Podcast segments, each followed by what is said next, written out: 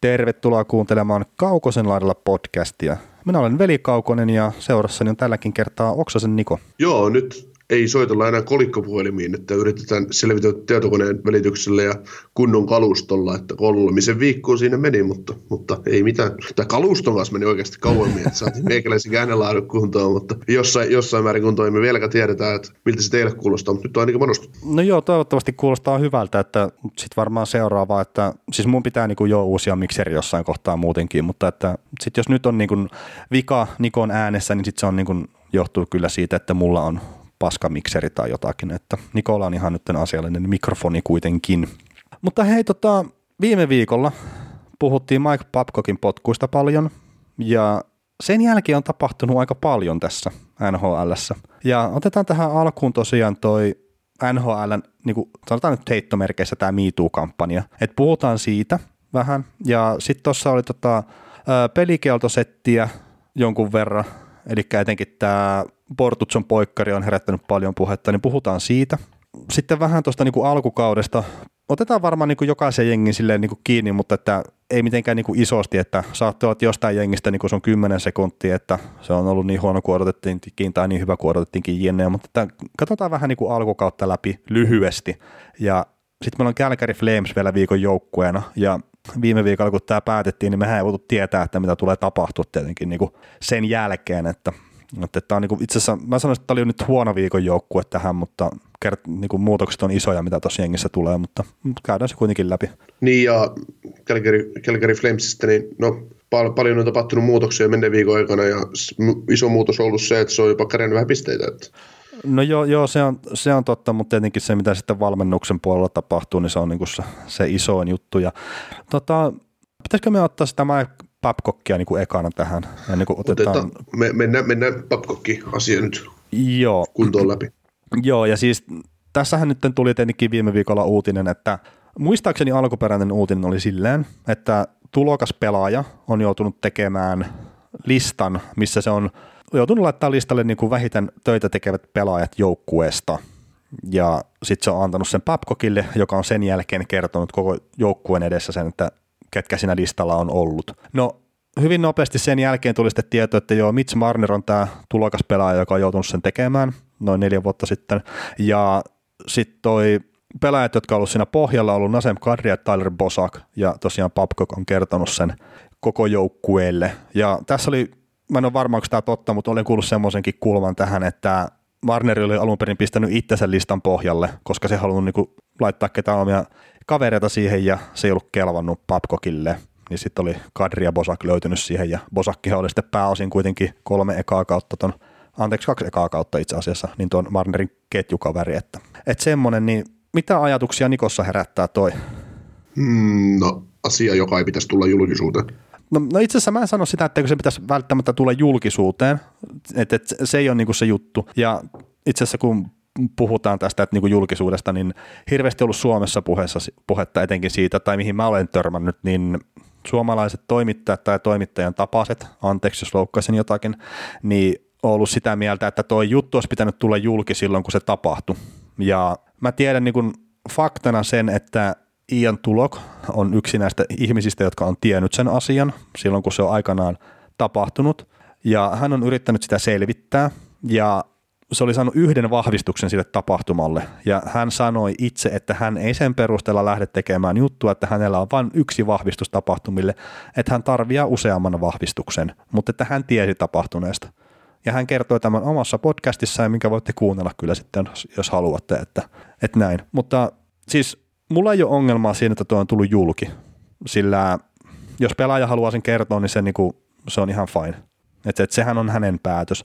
Ja itse asiassa mä nyt sanon vielä tuosta sen verran, niin mun piti katsoa se twiittikeltä se oli, se oli Elliot Friedmanilta tai sitten Bob McQuensilta, mä en muista kummalta se oli, mutta se oli Babcockilta kysynyt tätä, että pitääkö tämä paikkansa. Hän sanoi, pitää paikkansa. Hän oli niin kuin tiesi, tai niin kuin oli silloin aikanaan todennut sen virheeksi, ja hän oli pyytänyt sitä anteeksi sitten Marnerilta.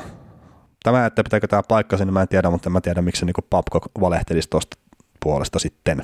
No joo, siinä, sit, siinä oli hyvä toinen kulma niin kuin ihan koko tämän Marner babcock keissiin kun siinä on puhuttu joskus, että heillä olisi ollut kismaa keskenään tai muuta, niin, niin tota, että pelaajat ei olisi halunnut pelata Babcockille, koska hän on niin ikävä valmentaja, niin Damien Cox kommentoi sitä hyvin, että minkä takia Marner teki sitten tuommoisen sopimuksen, kun hän, hän, hän vihaa pelata hän vihaa pelata tuossa joukkueessa Babcockin alaisuudessa ja muuta, että, että tota, siinä on aina, aina vähän ristiriitaisia hommia näistä valmentajista ja, ja tota, mitä tulee ristiriitaisiin valmentajiin, niin, niin sä linkitit mulle oikein hyvän kommentin siitä, kuinka John Tortorella on rakastettu valmentaja. Että.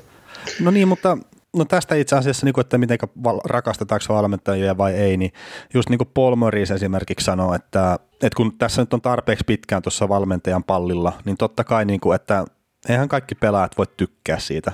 Ja sekin sanoo sitä, että on hänkin niin kuin Hall of Fame pelaajia penkittänyt JNE ja, ja näin, mutta sitten niin se, se sanoo myös sitä, että pitää kehittyä tässä niin kuin homman mukana, että sä et voi enää kohdella pelaajaa samalla tavalla kuin kymmenen vuotta sitten. Ja sitten esimerkiksi Morris sanoi tälleen, että noin 18 kuukautta sitten niin joukkueen kapteeni Blake Wheeler oli sanonut silleen jossain kohtaa, että kun oli, se oli menossa juttelemaan jonkun pelaajan kanssa, että, että otat sitten niinku ihan iisistä sen kaverin kanssa. Ja sitten toi Morris oli niin kuin sanova itse, että, niin, että hänellä on tämmöinen tai oli 14 kohdan lista niin kuin siitä, että mikä takia sen ei pitäisi olla rauhallinen sen kanssa, mutta että se niin kuin otti kuitenkin opikseen siitä, että ihmisiä hänen nämä pelaajatkin on. Joo, ja eikä se, se on niin eri asia, että vaikka sä saisit kritiikkiä pelaajana tai ihan työelämässä, jos, jos sulla on niin alainen ja sä saat kritiikkiä, niin se pelaaja ymmärtää kritiikin, kun se on perusteltu. Mm. Mutta sitten jos se kritiikki on semmoista, että kävellään eteen ja riahutaan jostain asioista ja, ja tota, kohdellaan kuin saastaa, niin se on, sitten, se on sitten eri asia. Että jos kritiikki on aiheellista ja se on hyvin perusteltua ja se tuodaan selkeästi sulle ilmi, niin se on ymmärrettävää. Että sitten taas nämä on niitä asioita, mitä me ei koskaan tiedetä. Mm, niin, niin totta. Et ketkä, me, emme, me emme ole kopissa kuulemassa näitä juttuja. Sitten taas, että tässä on voinut olla jotain juttuja, esimerkiksi jos on ollut riitaa, riitaa No Marner on nyt esimerkki, eikä me tiedetä, koska mun mielestä Marner on sellainen pelaaja, että se ei todellakaan, se, se ei ole mikään selkäsuoras luisteleva kaveri, mutta, mutta mun miele, mun makuun, mutta, mutta tota, että jos Marner on ollut laiskempi harjoituksissa tai muissa, niin se on todennäköisesti käyty keskusteluja ja mietitty ratkaisuja ja muita ja, ja ja, ja pelaajat, valmentajat tietää todellisen kannan, mutta, mutta sitten kun, sit kun lähtee joku lähde, lähde niin kuin liikenteeseen ja muuta, niin mediassa sitä suurennellaan, eikä media tiedä vieläkään totuutta, että mikä se oikea juttu siinä on ollut taustalla. Että, koska mm. harvemmin pelaajat enää sitä sitten sen ihmeemmin kommentoi sen jälkeen. Niin ja siis just palauteasiasta on eri asia kuin sitten esimerkiksi toi, mitä Babcock teki mun mielestä kertaa, no siis ensinnäkin tuommoisen listan pyytäminen on jokseenkin epäilyttävää. Ja siis tarinahan ei kerro, että onko se tosiaan ollut harjoituksista kyse vai peli, peleistä vai mistä. Että et, missä kohtaa tämä työntekeminen nyt olisi pitänyt olla enemmän esimerkiksi Marnerilla tai Kadrilla tai Posakilla. Että sitähän tarina ei kerro. Mutta jos, jos sulta niin kuin esimies pyytää, mihinkä niin pelaajavalmentajan suhteen voi luokitella semmoiseksi, että jos se pyytää sulta tuommoisen listan, mikä on hyvin luottamuksellinen, niin ethän sä nyt mene kertoa sille joukkueelle sitten niistä. Kertaa siinä sä rikot sen luottamussuhteen siihen pelaajaan saman tien ja sä et tule ikinä saamaan sitä enää takaisin. Et, et, et se on niinku se niin. suurin virhe mun mielestä, mitä tuossa on tapahtunut. Että se on kerrottu julkisuuteen, tai niinku pelaajille, ei julkisuuteen, mutta että pelaajille on kerrottu se, että hei, tämä Junnu täällä, mikä on, hei, on just tullut joukkueeseen, niin se on pistänyt teidät nyt tänne niinku listan pohjalle työntekemisen suhteen. Ja sillä ei ole mitään merkitystä, että onko se oikein se lista koottu vai ei, vaan se, että millaiseen tilanteeseen se pistää nuoren pelaajan, mikä on niinku just aloittelemassa NHL-uraansa. Et, et se, se ei ole mun mielestä oikein missään nimessä.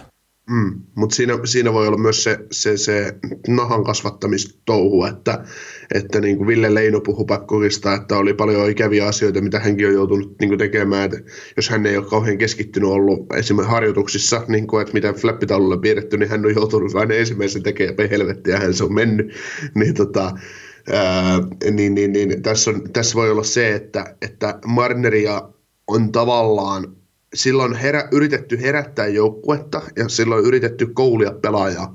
Ja, ja siis joo, onhan toi niinku tavallaan tökeröä, mutta siinä on myös semmoinen se puoli, että, että me sitten taas tiedetä, että miten tota, miten, miten se joukkue, missä kohtaa tämä tapahtui ja miten se joukkue reagoi siihen, että perhana, että kokeneet pelaat Kadri ja Pousa kuulee, että ei me tehdä töitä tarpeeksi niin kuin meidän tähtipelaajan mielestä, niin siinä nostetaan ruvetaan, pistetään vähän selkää kyyryä ja ruvetaan tekemään hommia enemmän. Et, et, siinä voi olla myös, myös se puoli, että anteeksi, olen yltiöpositiivinen ja anna vähän valmentajille näitä, anteeksi, näitä asioita, mutta, mutta tota, joo, siinä on olemassa sitä kerropuoli, minkä sä oot sanonut ja minkä mä allekirjoitan ihan täysin, mutta siinä voi olla myös se puoli, että mitä sillä on haettu, mitä niin, vanha liiton niin, valmentaja niin, niin, hakee siihen totta kai niin kuin voittoja haetaan, mutta että ne keinot, millä haetaan voittoja, niin niitä ei voi aina allekirjoittaa.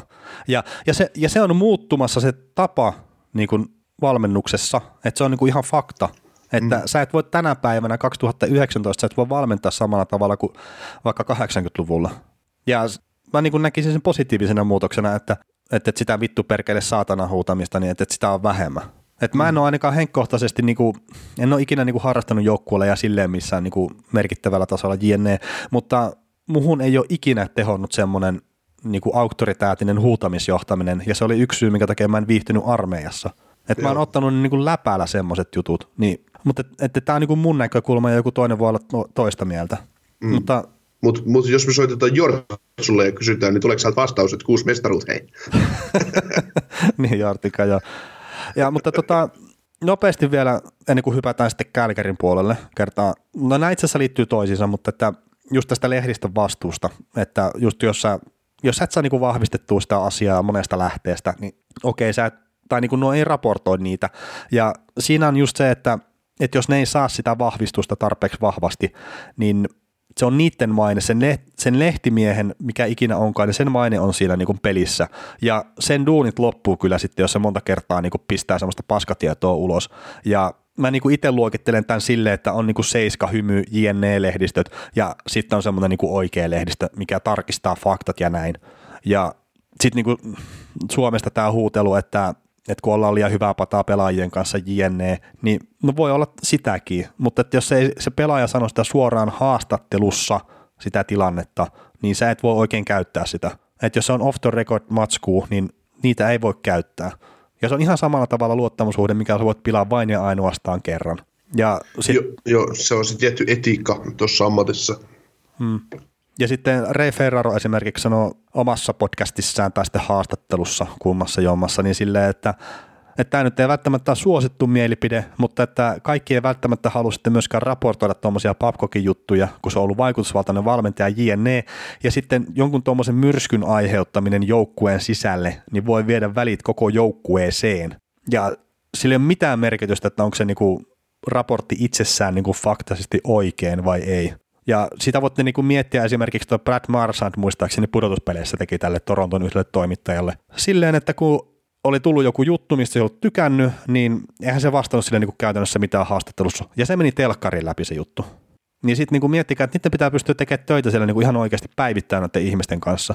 Ja pelaajillekin pitää olla joku semmoinen turvapaikka niin kuin sitten, että ne voi että jos ne haluaa jutella niin kuin just NS-lehdistön kanssa tai näiden reportereiden kanssa niin kuin asioista silleen, että ne ei mene julki, niin niillä pitää olla se niin kuin paikka, missä ne pystyy tekemään sen. Ja esimerkiksi Jeff Marek on käynyt sanonut silleen, että kun se käy samalla salilla niin kuin monien pelaajien kanssa, niin se on sanonut kaikille niille, se on se monta kertaa omissa podcasteissa ja lähetyksissään, että, että se sali on semmoinen paikka, mistä jutut ei leviä eteenpäin, ja se on kertonut sen kaikille jääkiekkoilijoille. Että, että ihan siis semmoinen niin lööpin hakeminen lööpin takia, niin se on yksi juttu, ja sitten, että niin kuin oikeista asioista niin kuin asiallisesti raportoituminen on toinen asia. Niin, se on vähän, tässä, tässä taas ero se kanadalaismedia ja suomi-media esim. keskenään, että Suomessa kun tulee joku pienikin SM Liigassa tapahtuu jotain epäilyttävää tai jotain muuta, niin sitten kirjoitetaan hirveät otsikot joka vaikka ja muuta, niin Kanadassa voi muhia, muhia Torontossa saakeliin Babcock on tappanut rottia joukkueen edessä ja yritänyt sitä kautta herättää joukkuetta pelaamaan, niin se on sellainen, että kaikki on sellainen ok, että ei me puhuta tästä mitään. Että ei, ei me tarvita niitä klikkejä. Mm. niin, ja sitten kun se on omalla tavallaan niin kuin monien asioiden tuominen esiin on niin kuin just sen pelaajan vastuulla. Ja oliko se nyt Eddie Lack, mikä niin sanoi sille, että kun se vahvisti nämä Petersin tapaukset tuolla Karolainassa, niin että joo, että hän on, häntä kohtaan Peters ei ole ollut ikävä ihminen, mutta että hän on todistanut asioita, mitkä on ollut niin kuin näin, kun on raportoitu, mutta että hän ei aio niitä pelaajia nimetä, koska se on niiden niin kuin loukatun suostumuksella sitten niin kuin tapahtuu nämä tämmöiset asiat. Et ei ne pelaajat välttämättä halua tuoda niitä julkisuuteen, kertoa joukkueen laji ja kaiken ylimääräisen niin kuin huomion saaminen siihen joukkueeseen on lähtökohtaisesti aina melkein pahasta, jos on negatiivista se huomio.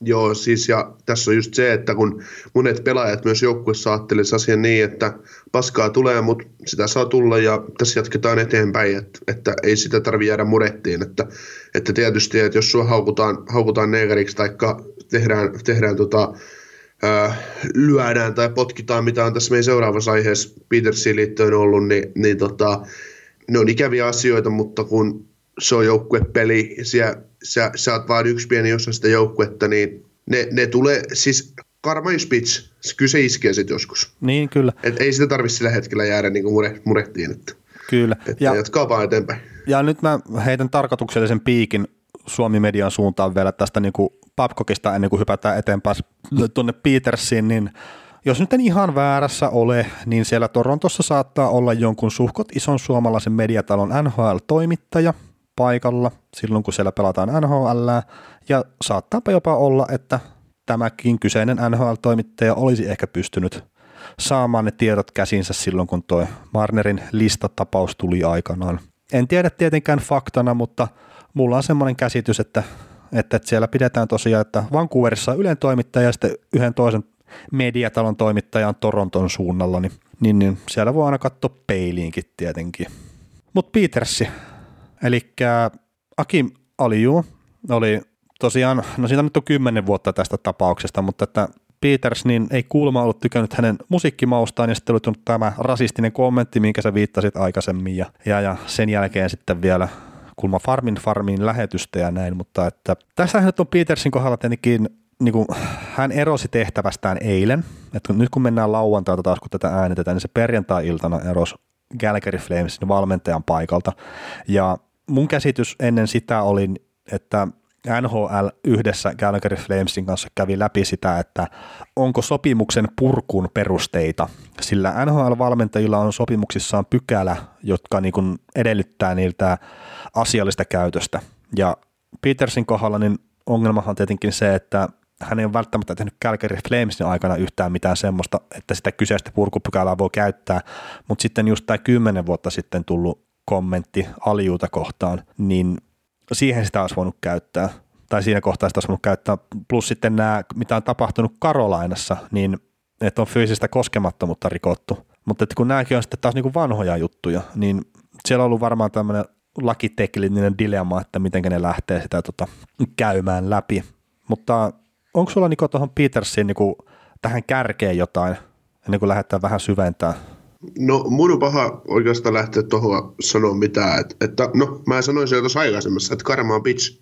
Eli tota, Peters, Peters viikko takaperin äh, Calgary Flamesin GM sanoo, että täällä ei yksikään pelaaja lähde valmentajat ei saa kenkää, että ongelma on myös GMssä ja näin, niin, niin kun pelilliset näytöt oli huonoja, niin sitten menee viikko eteenpäin, niin Peters päättää itse lähteä, ei niinkään pelillisestä syystä, vaan lähti, menehti työpaikkansa sen takia, kun tulee vanhat asiat julkisuuteen, että, että tota, ja eikä enää pystynyt, niin kuin, pystynyt elämään niiden kanssa ja koki, että on fiksumpaa lähteä, niin Joo, ja oli, mä sanoisin, että tämä on niin jonkunnäköinen, jonkunnäköinen mahdollisuus säilyttää hänelle kasvonsa.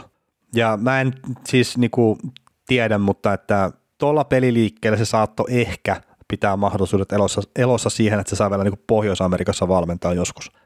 Siitä on niin ollut puhetta, että hän ei tule enää ikinä valmentaa Pohjois-Amerikassa, mutta että tällähän saattoi niin kuin sen mahdollisuuden pitää ehkä hengissä. Ja hei tota, tietenkin... Niin, niin, kuin... niin, niin, ja siis, niin ja siis nyt täytyy muistaa, että kuitenkin on kyse tulosurheilusta, että, että tota, kyllä Petersille töitä on, jos vaan joukkue, joukkue, joku joukkue sen tarvii, että nämä kuitenkin nämä on sellaisia nyky, nyky, nykymaailmassa tämmöiset asiat unohdetaan hyvin nopeasti, että Mä sanoisin, että ei välttämättä unohdeta tota tapausta. Siis tätä muistaa, saatetaan muistaa kyllä, mutta, mutta se painetaan villasella enemmän, ja, enemmän tai myöhemmin, jos ei, ei, koetaan, ei, koetaan mut, merki, mer, mer, merkitykselliseksi valmentajaksi. Ei, mutta tota, siis ny, nyt jos joku kuuntelija niin tietää paremmin ja, näin, ja saa korjata, jos olen väärässä, saat Nikokin tehdä sen. Mutta siis tällainen eurooppalaisesta näkökulmasta, niin siis mä en sano, että Petersin kommentit on niin kuin ok, ei missään nimessä ole, ei, siis niin kuin minkäännäköinen rasistinen käytös ei ole oikein, mutta mulla on semmoinen käsitys, että tuolla Pohjois-Amerikassa ja etenkin Amerikan puolella, ei välttämättä Kanadassa, mutta mä en, mä en niin tarkkaan tunne näitä kulttuureita, mutta mulla on semmoinen käsitys, että tämä rasismihomma on aika paljon isompi tabu kuin täällä. Ja siis siellä on ihan oma niin kuin, todella kammottava historiassa niin kuin näitä kohtaan, minkä takia se on todella niin kuin, iso no-no juttu. Et, et sä, et, sä et sano niin kuin, mitään tuommoista yksittäistäkään sanaa. Et, et niistä lähtee työpaikka kyllä niin kuin, ihan saman tien ja sä et tule ikinä saamaan sitten välttämättä enää töitä semmoisen jälkeen. Et, et, se on todella iso tabu siellä. Ja jos tätä ei usko, niin miettikää mitä tapahtui sitten tuossa niinku muutamaa viikkoa aikaisemmin, kun pistettiin yksi kappale ikonisia TV-hahmoja pihalle tuosta Kadanan coaches cornerista, kun Don Cherry saa potkut siitä. Et kun hänen, hänen juttunsa niin kuin tulkittiin rasistiseksi, mitä ne varmaan olikin, vaikka hän itse niin kuin toista väittää. Ja siis tämä vaan, niin kuin, että ne otetaan oikeasti tosi vakavasti siellä. Joo, Joo kyllä se, kyllähän se on niin kuin, että sitä tasa-arvoa, tasa-arvoa siellä huudetaan, huudetaan ison nimen ja se on ihan, ihan oikein totta kai, mutta jos taas, niin no saa nähdä, saa nähdä miten Petersin, Petersin tulevaisuudelle käy, että vaikeaa se tulee olemaan, mutta eikä Petersillä kyllä valmentajanakaan mitään suuria näyttäjää ole. Ei ja siis niin kuin just voi sanoa, että Karolansa joukkue periaatteessa alisuoritti hänen aikanaan. Gälkärissä viime kausi oli hyvä, nyt on ollut tosi vaikeaa, että onko ollut valmentajasta johtuvaa vai mistä, niin sitähän me ei niin pystytä tietenkään sanoa ja pelaajat tietää paremmin nämä jutut. Mutta mut Petersikin, niin onko se sitten niin hyvä valmentaja oikeasti, että sille olisi niin että joku haluaisi ottaa sen kanssa sen riskin, että se ottaa sen töihin vielä. Että se, se julkinen paskamyrsky, mikä sitä tulee, niin se on niin iso, että se ei ole ihan helppo juttu. Toronto seuraava päävalmentaja. niin Babcockille varmaan riittää töitä, näin mä luulisin. kyllä, kyllä. Mutta mut tosiaan niin kuin Petersin tapaus, niin kuin esimerkiksi tämä Alijuun syytökset, mitkä tai niin kuin ne on vahvistettu, että ne pitää paikkansa ja se on se tutkinta vielä kesken, että mitä tapahtuu JNE, niin nämä ei ole ollut tiedossa aikaisemmin. Et sitten jos niin kuin joku, että no miksi näitä ei ole raportoitu, niin kuin, no ei ole ollut tiedossa, pelaajat ei ole halunnut puhua siitä. Et en, mä, en mä tiedä sitten. Tai sitten niin kuin just toi aikaisemmin Babcockin tapaus, että eiköhän se nyt ole ollut tiedossa siellä niin kuin ihan johtoporasta myöten, että mikä niiden vastuu sitten on tai sitten Petersin tapauksessa, niin Ron Francis on tiennyt siitä asiasta, että Peters on niin kuin käyttäytynyt sopimattomasti pelaajiaan kohtaan, sillä pelaajat on mennyt kertoa sen sille. Asia on tutkittu ja hutkittu ja on päätetty, että ei tehdä yhtään mitään. Että kyllä nämä niin vastuullisia näihin er-, eri asioihin tietenkin aina löytyy, jos haluaa tonkia, mutta edelleenkin kun kyse on joukkueurheilusta, niin nämä asiat ei ole niin yksinkertaisia. Et toki oman norsunluutorni voi aina kiivetä ja sanoa, että mä pystyn aina toimimaan oikein, mutta että mä veikkaan, että semmoista ihmistä ei muuten olekaan, joka aina pystyy toimimaan oikein. Että tämä on se mun lähtökohtainen ajatus. Mutta tota, itse asiassa mä voisin Aljusta kertoa vielä sen verran, että kun, siis tämähän nyt ei ole ensimmäinen kerta, kun kyseinen herra on niin kuin myrskyn silmässä, ja hän on itsekin myöntänyt vähän, että saattaa olla hankala persoona, ja hänen junioriaikoihin liittyy sitten yksi tarina, että oli ollut tämmöinen jonkunnäköinen kastetilaisuus, näin se voisi varmaan sanoa, että uudet pelaajat oli niin Junnu joukkueeseen pyritty saamaan, saamaan sisään ja, ja, ja siinä oli semmoista nöyryyttävää settiä ollut, että pitänyt niin tyyliin ripata ja muuta. Niin Ali oli sitten silleen, että hän ei niin lähde tähän, että tämä ei ole hänelle ok, niin tästä sitten seurauksena myöhemmin niin Steve Downey oli sitten joukkue omissa harjoituksissa ekana vetänyt äijältä poikkarilla hampaita oliko nyt 6 vai 7 tai jotain tämmöistä niin kurkkuu, ja sitten se oli vielä hakannut sen siinä jäällä. Ja tämäkin on semmoinen juttu, mitä on niin tutkittu hyvinkin pitkälti, ja Alju oli silloin 16, Down oli 18, niin se olisi niin mennyt sikäläisen oikeuslaitoksen mukaan. Se olisi mennyt oikeuteen, jos Aljun vanhemmat olisi halunnut sen viedä oikeuteen, mutta että pelaaja ja vanhemmat ei sitä halunnut viedä, niin sitten se niin kuin tavallaan meni vähän helpommalla tavalla.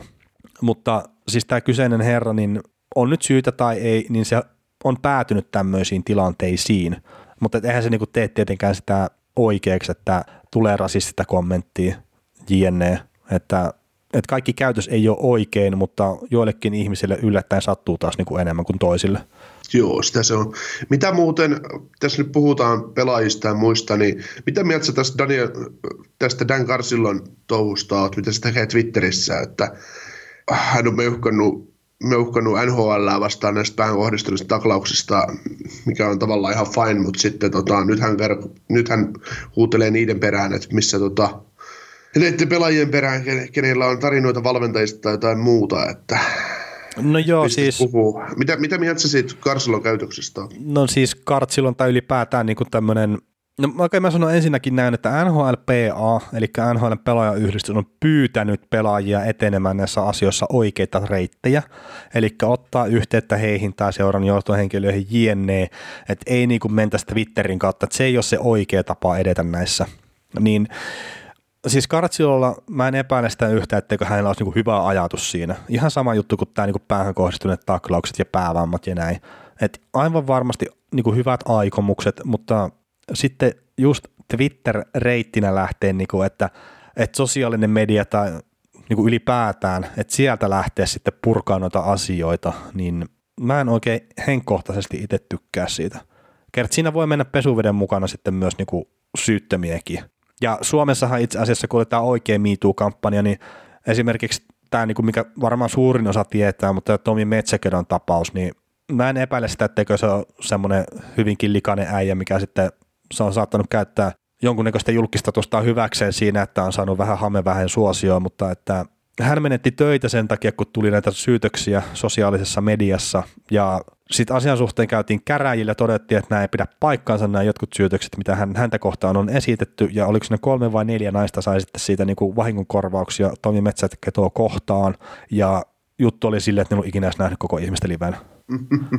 ja mä missään nimessä siis kaikkia ihmisiä pitää niin kuin kohdella kunnioittavasti, että mä en niin kuin sitä tarkoita, mutta – ja sitten kaikki ikävät tapaukset, just tuommoista, jos on niin selkeitä väärinkäytöksiä, niin totta kai ne pitää tulla julkisuuteen ja ne pitää käsitellä, en mä tiedä julkisuuteen, että mun mielestä olisi parempi käsitellä niin suljettuja ovien takana ja hoitaa ne niin asiat silleen niin fiksusti, että et ei kaikki ju- tieto niin silleen kuulu julkisuuteen, vaikka ne tekeekin julkista ammattia.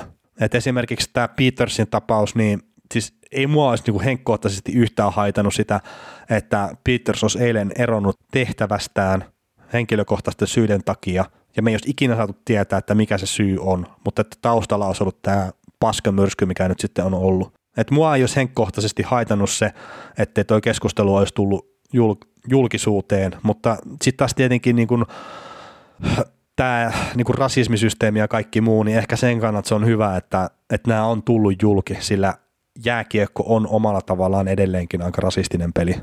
Ja ainakin, tai siis tämä kuva mulle on jäänyt, mitä mä kuuntelen pohjoisamerikkalaisia podcasteja, että kaikki ei ole ok niissä kaukaloissa. Ja onhan siis niin kuin Venssimodsille heitetty sitä banaania sinne jäälle ja kaikkea, että tämä vaan, että näitä tapauksia on. Ja sitten niin heitellään aina tätä, että 2019, miksi meidän täytyy kestää tämmöistä, niin sitten silleen, no minkä verran aikaan toisen maailmansodan loppumisesta, montako sukupolvea tässä on oikeasti mennyt välissä sille, että ollaan oikeasti voitu kasvaa ihmisinä ja yhteiskuntana ja tälleen niin kuin eteenpäin – että siis niitä ihmisiä, joilla on semmoisia omia vinoutuneita ajatuksia, niin niitä on aika paljon elossa vieläkin, ja ne siirtää näitä ajatuksia jälkipolville eteenpäin. Ja se on niin kuin silleen valitettavaa, mutta että meillä on aika paljon tässä vielä niin kuin silleen kaikilla ihmisinä niin kuin kasvamista ylöspäin. Ja se ei tee sitä oikeaksi, että kaikkea tuommoista tapahtuu, mutta että ei se nyt pitäisi olla siis semmoinen, niin että vau, taas tapahtui tämmöistä. Että, että niin nimenomaan, että että, että tämä tämmöinen niin kierron kasvaminen, niin tuskin se loppuu ikinä, mutta että se on niin kuin hyvinkin todennäköistä vielä tänäkin päivänä. Ja sitten jos miettii just tätä 50 äijiä, niin minkä, niiden isovanhemmat on minimissään ollut sotimassa jne, niin ne asenteet joitakin kansakuntia kohtaan jne, niin saattaa olla aika syvään juurtuneita sitten jonkun semmoisen jutun takia. Mm. Mutta tota, tämä on tietenkin hemmetin hienoa.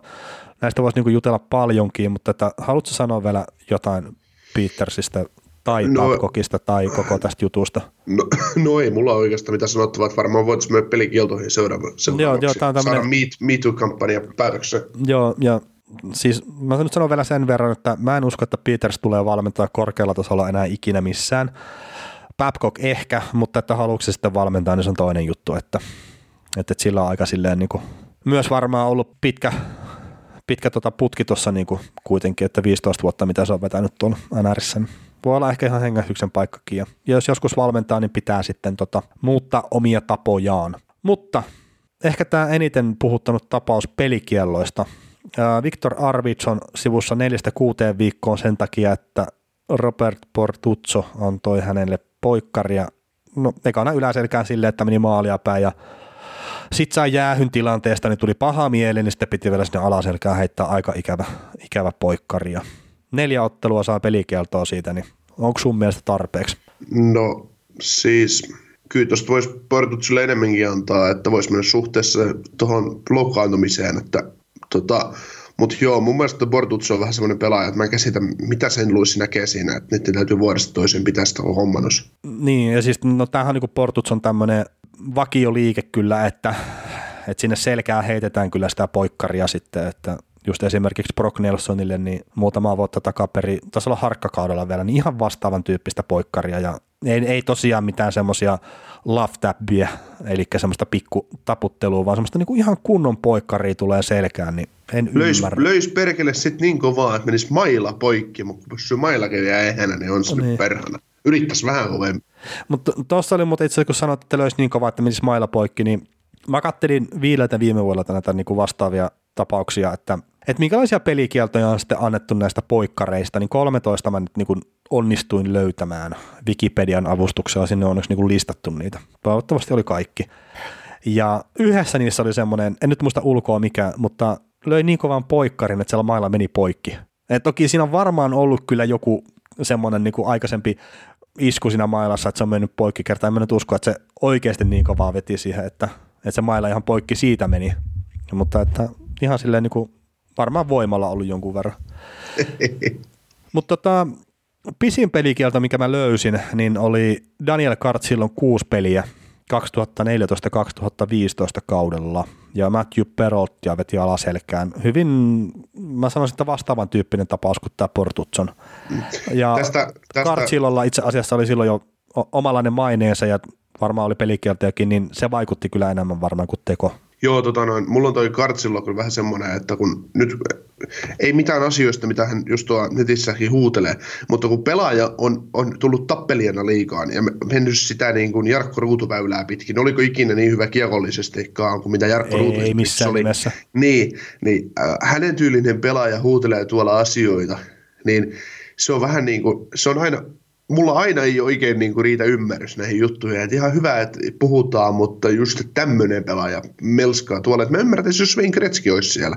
Tai Mario Lemieux huutaa niin, Twitterissä. Niin, mutta kun en mä tiedä, ei se niinku, siis Kartsilokin on itse sanonut, että hän on kasvanut ihmisenä, hän ymmärtää paremmin asiat ja siis mun, mun mielestä se on niinku ihan niinku hyväkin tarina tavallaan, että se on pystynyt siitä, mikä se hänen profiilinsa oli pelaaja, niin se on sitten niinku pystynyt tavallaan näkee sen toisen puolen. Ikävä, että siinä on sitten traagisia tapahtumia niin kuin taustalla, että oliko se nyt Steve Montador, se hänen paras kaverinsa, mikä sitten niin kuin teki itsemurhan näiden päävammojen takia, että kun ne vaikuttaa negatiivisesti ihmiseen, niin, niin se on ikävä, että se niin sellaisten juttujen kautta on niin kuin löytänyt sen valon näiden juttujen kanssa, mutta sitten just taas, että mitä kaikkea ja millä tavalla sä sitten niin juttelet asioista, että se, että sä niin pyydät Twitterissä, että pistäkää näistä valmentajista, mitkä on niin kohdellut teitä kautta, niin pistäkää mulle viestiä, että priva on auki, niin hän sitten sieltä katselija varmaan oman niin mielensä mukaan, että mitkä on sitten semmoisia tapauksia, mistä on niin hyvä lähteä yrittää niin. saamaan seuraavaa paskamyrskyä aikaan, niin, niin, niin siinä kohtaa menee niin kuin mulla itse, että ei, ei se noin pidä mennä, mutta että sitten, että se yrittää tuoda tietoisuuteen niitä päävammoja niin kuin vakavia puolia ja kaikkea, niin se on mun mielestä ihan fine. Joo, mutta se, että tuommoinen melskaaminen, kun miettii, että pelaaja oli itse ihan täys sikasaakeli ja just äh, ei, osaisiko luistella kunnolla saakeli, kun paino NHL menee.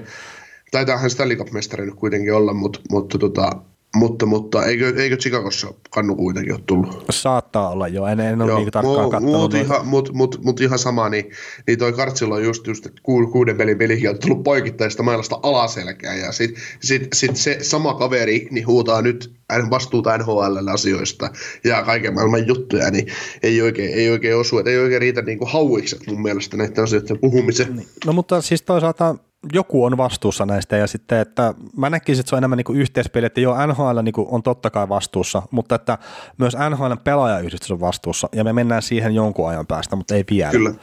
Mutta siis Portutsu saa neljä peliä pelikieltoa, okei. Okay. Mun mielestä se voinut olla niin kuin vaikka tuupallisesti pitempi, mutta tässä nyt on semmoinen ihan pieni juttu, mitä ei ole Suomessa mä ainakaan muista, että olisi uutisoitu juuri ollenkaan. Niin hänelle tarjottiin puhelinkuulemista tästä tapauksesta, ja puhelinkuulemisella maksimipelikielto, minkä voi antaa, on viisi peliä. Niin se vaan, että se on saanut lähelle maksimia kuitenkin sen pelikiellon. Se ei ole riittävä minun mielestä, mutta se nyt on minkä se on saanut. Niin. Ja, Mutta on just semmoisia, kun tuosta lykkäisit 12 peliä pelikieltoa, niin Bortutsulle sanottaisiin, että, tota, että älä lyö poikkaria, poikkaria enää maali edessä, että ainakaan noin kovaa. Että, niin. että tota, se, se on niinku, tämä, tämä, tämä, niinku, tämä kun puhutaan maalaisjärjestä, niin ja Ismo Lehkonen muun muassa sanoi tuosta, että nämä täytyisi saada loppuun, että tuonne mm, alaselkään lyöminen, lyöminen, koska siellä on niin paljon sisäelimiä, että ne ottaa, ottaa hittiä siitä, niin toi on niin kuin idioottimaista. Toi on vähän sama kuin päähän löysit poikkarilla, että ihan yhtä idiootti. Lyö sitten sinne yläselkään, missä on, missä on vähän jotain, ottaa vastusta tai lyö olkapäähän sillä poikkarilla tai jotain muuta, mutta älä alaselkään tai niskaan tai päähän. Et, et se on niin kuin, ne on arkoja paikkoja ihmisille, että se on kuitenkin ter- terveysvaarassa. Että. No joo, ja siis kun näitäkin oli näitä niin kuin pelikieltoja, mitä mä kattelin, niin päähän näistä niin kuin useimmat on tullut näistä poikkareista. Ja sitten on niin kuin yhtä peliä, kolmea peliä, neljää peliä, kahta peliä, pelikieltoa. Siitä, että sä vedät poikkarilla toista ihmistä päähän. Mm, ja, ihan idioottia. Ja sitten muistaakseni, niin kuin, olikohan se Kadrin tämä pelikielto, mistä saa neljä peliä 2015-2016, kun se veti Luke Glendeningia päähän poikkarilla, niin se veti niin kovaa, että se näki hidastuskuvissa, kun se mailla taipuu siinä niin kuin sen kypärän muotoisesti vähän siinä ympärillä. niin. niin neljä peliä siitä. Mm. Ja sitten niin ollaan, siis totta kai noista pitäisi saada enemmän, mutta että kun se historia on luotu jo aika paljon aikaisemmin noiden juttujen suhteen, niin ne voi lähteä ihan mitä tahansa tekemään tuossa noiden pelikieltojen kanssa. Että joo, George Paros on paska kurinpitäjä sen takia, kun se on antanut kuin neljä peliä.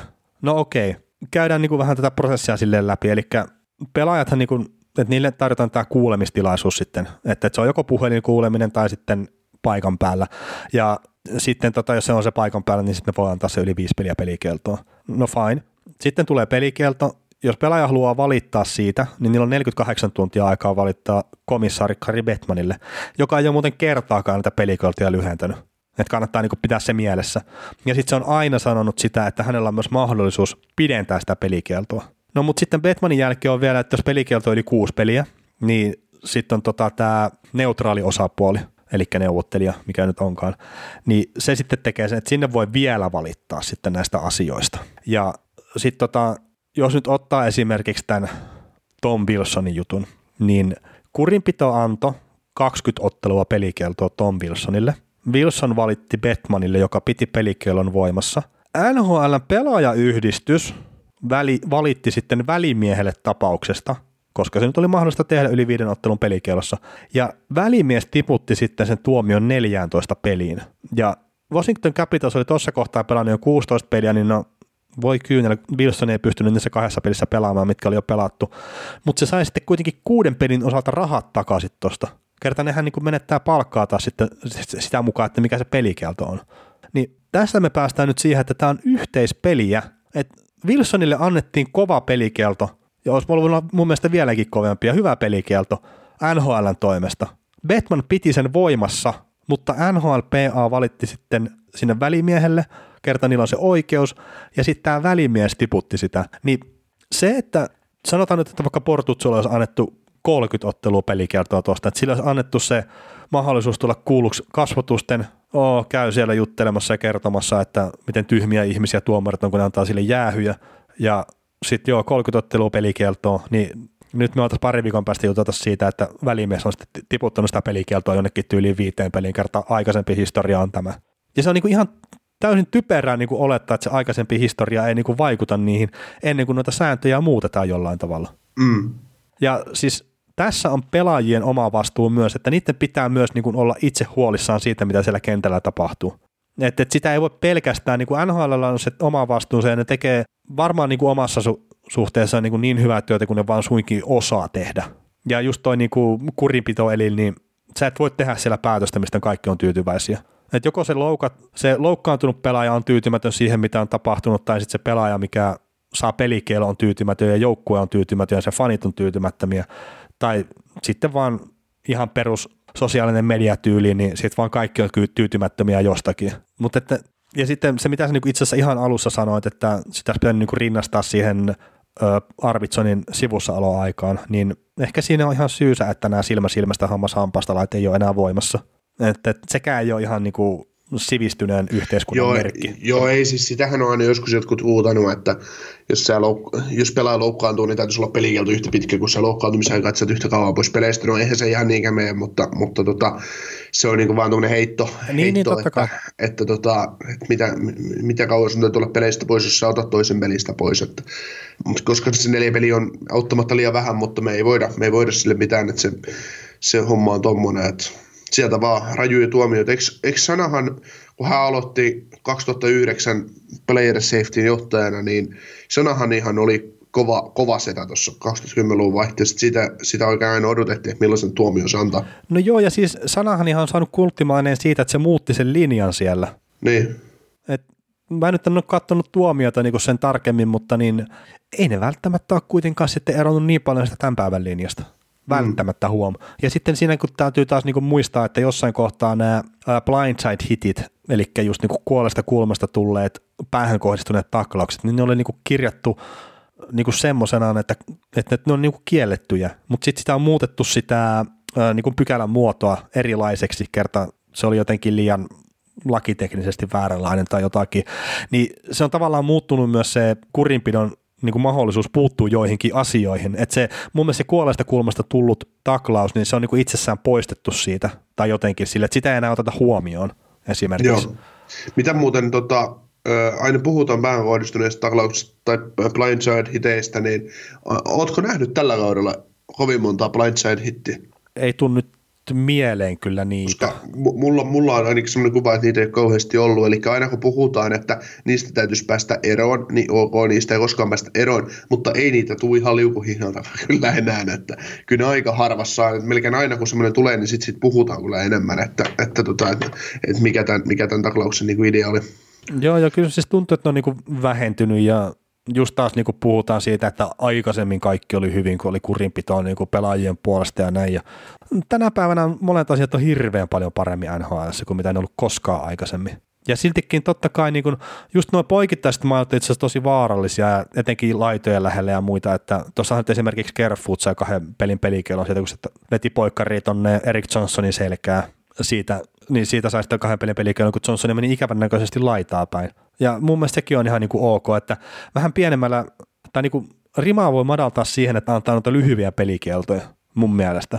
Mutta sitten taas niin kuin, tostakin oli, että joo liian vähän, no mun mielestä se oli osittain vahinko, mutta että sitten Sebastian Aho, niin olikohan se nyt tämän kauden taklaus, kun se veti poikkari Patrick Keinin selkää ja Kein lentää päin laitaa, niin enpä nyt muista taas siitä nähneeni ihan älyttömästi mitään huutelua suomalaisten Twitter-käyttäjien tai kirjoittajien keskuudessa. Että, ja sitten Patrick Kane otti sitten ihan hullut pultit kertoi silloin vastaavasta tilanteesta, tyyli joku olisi mennyt aikaisemmin paskaksi. Että.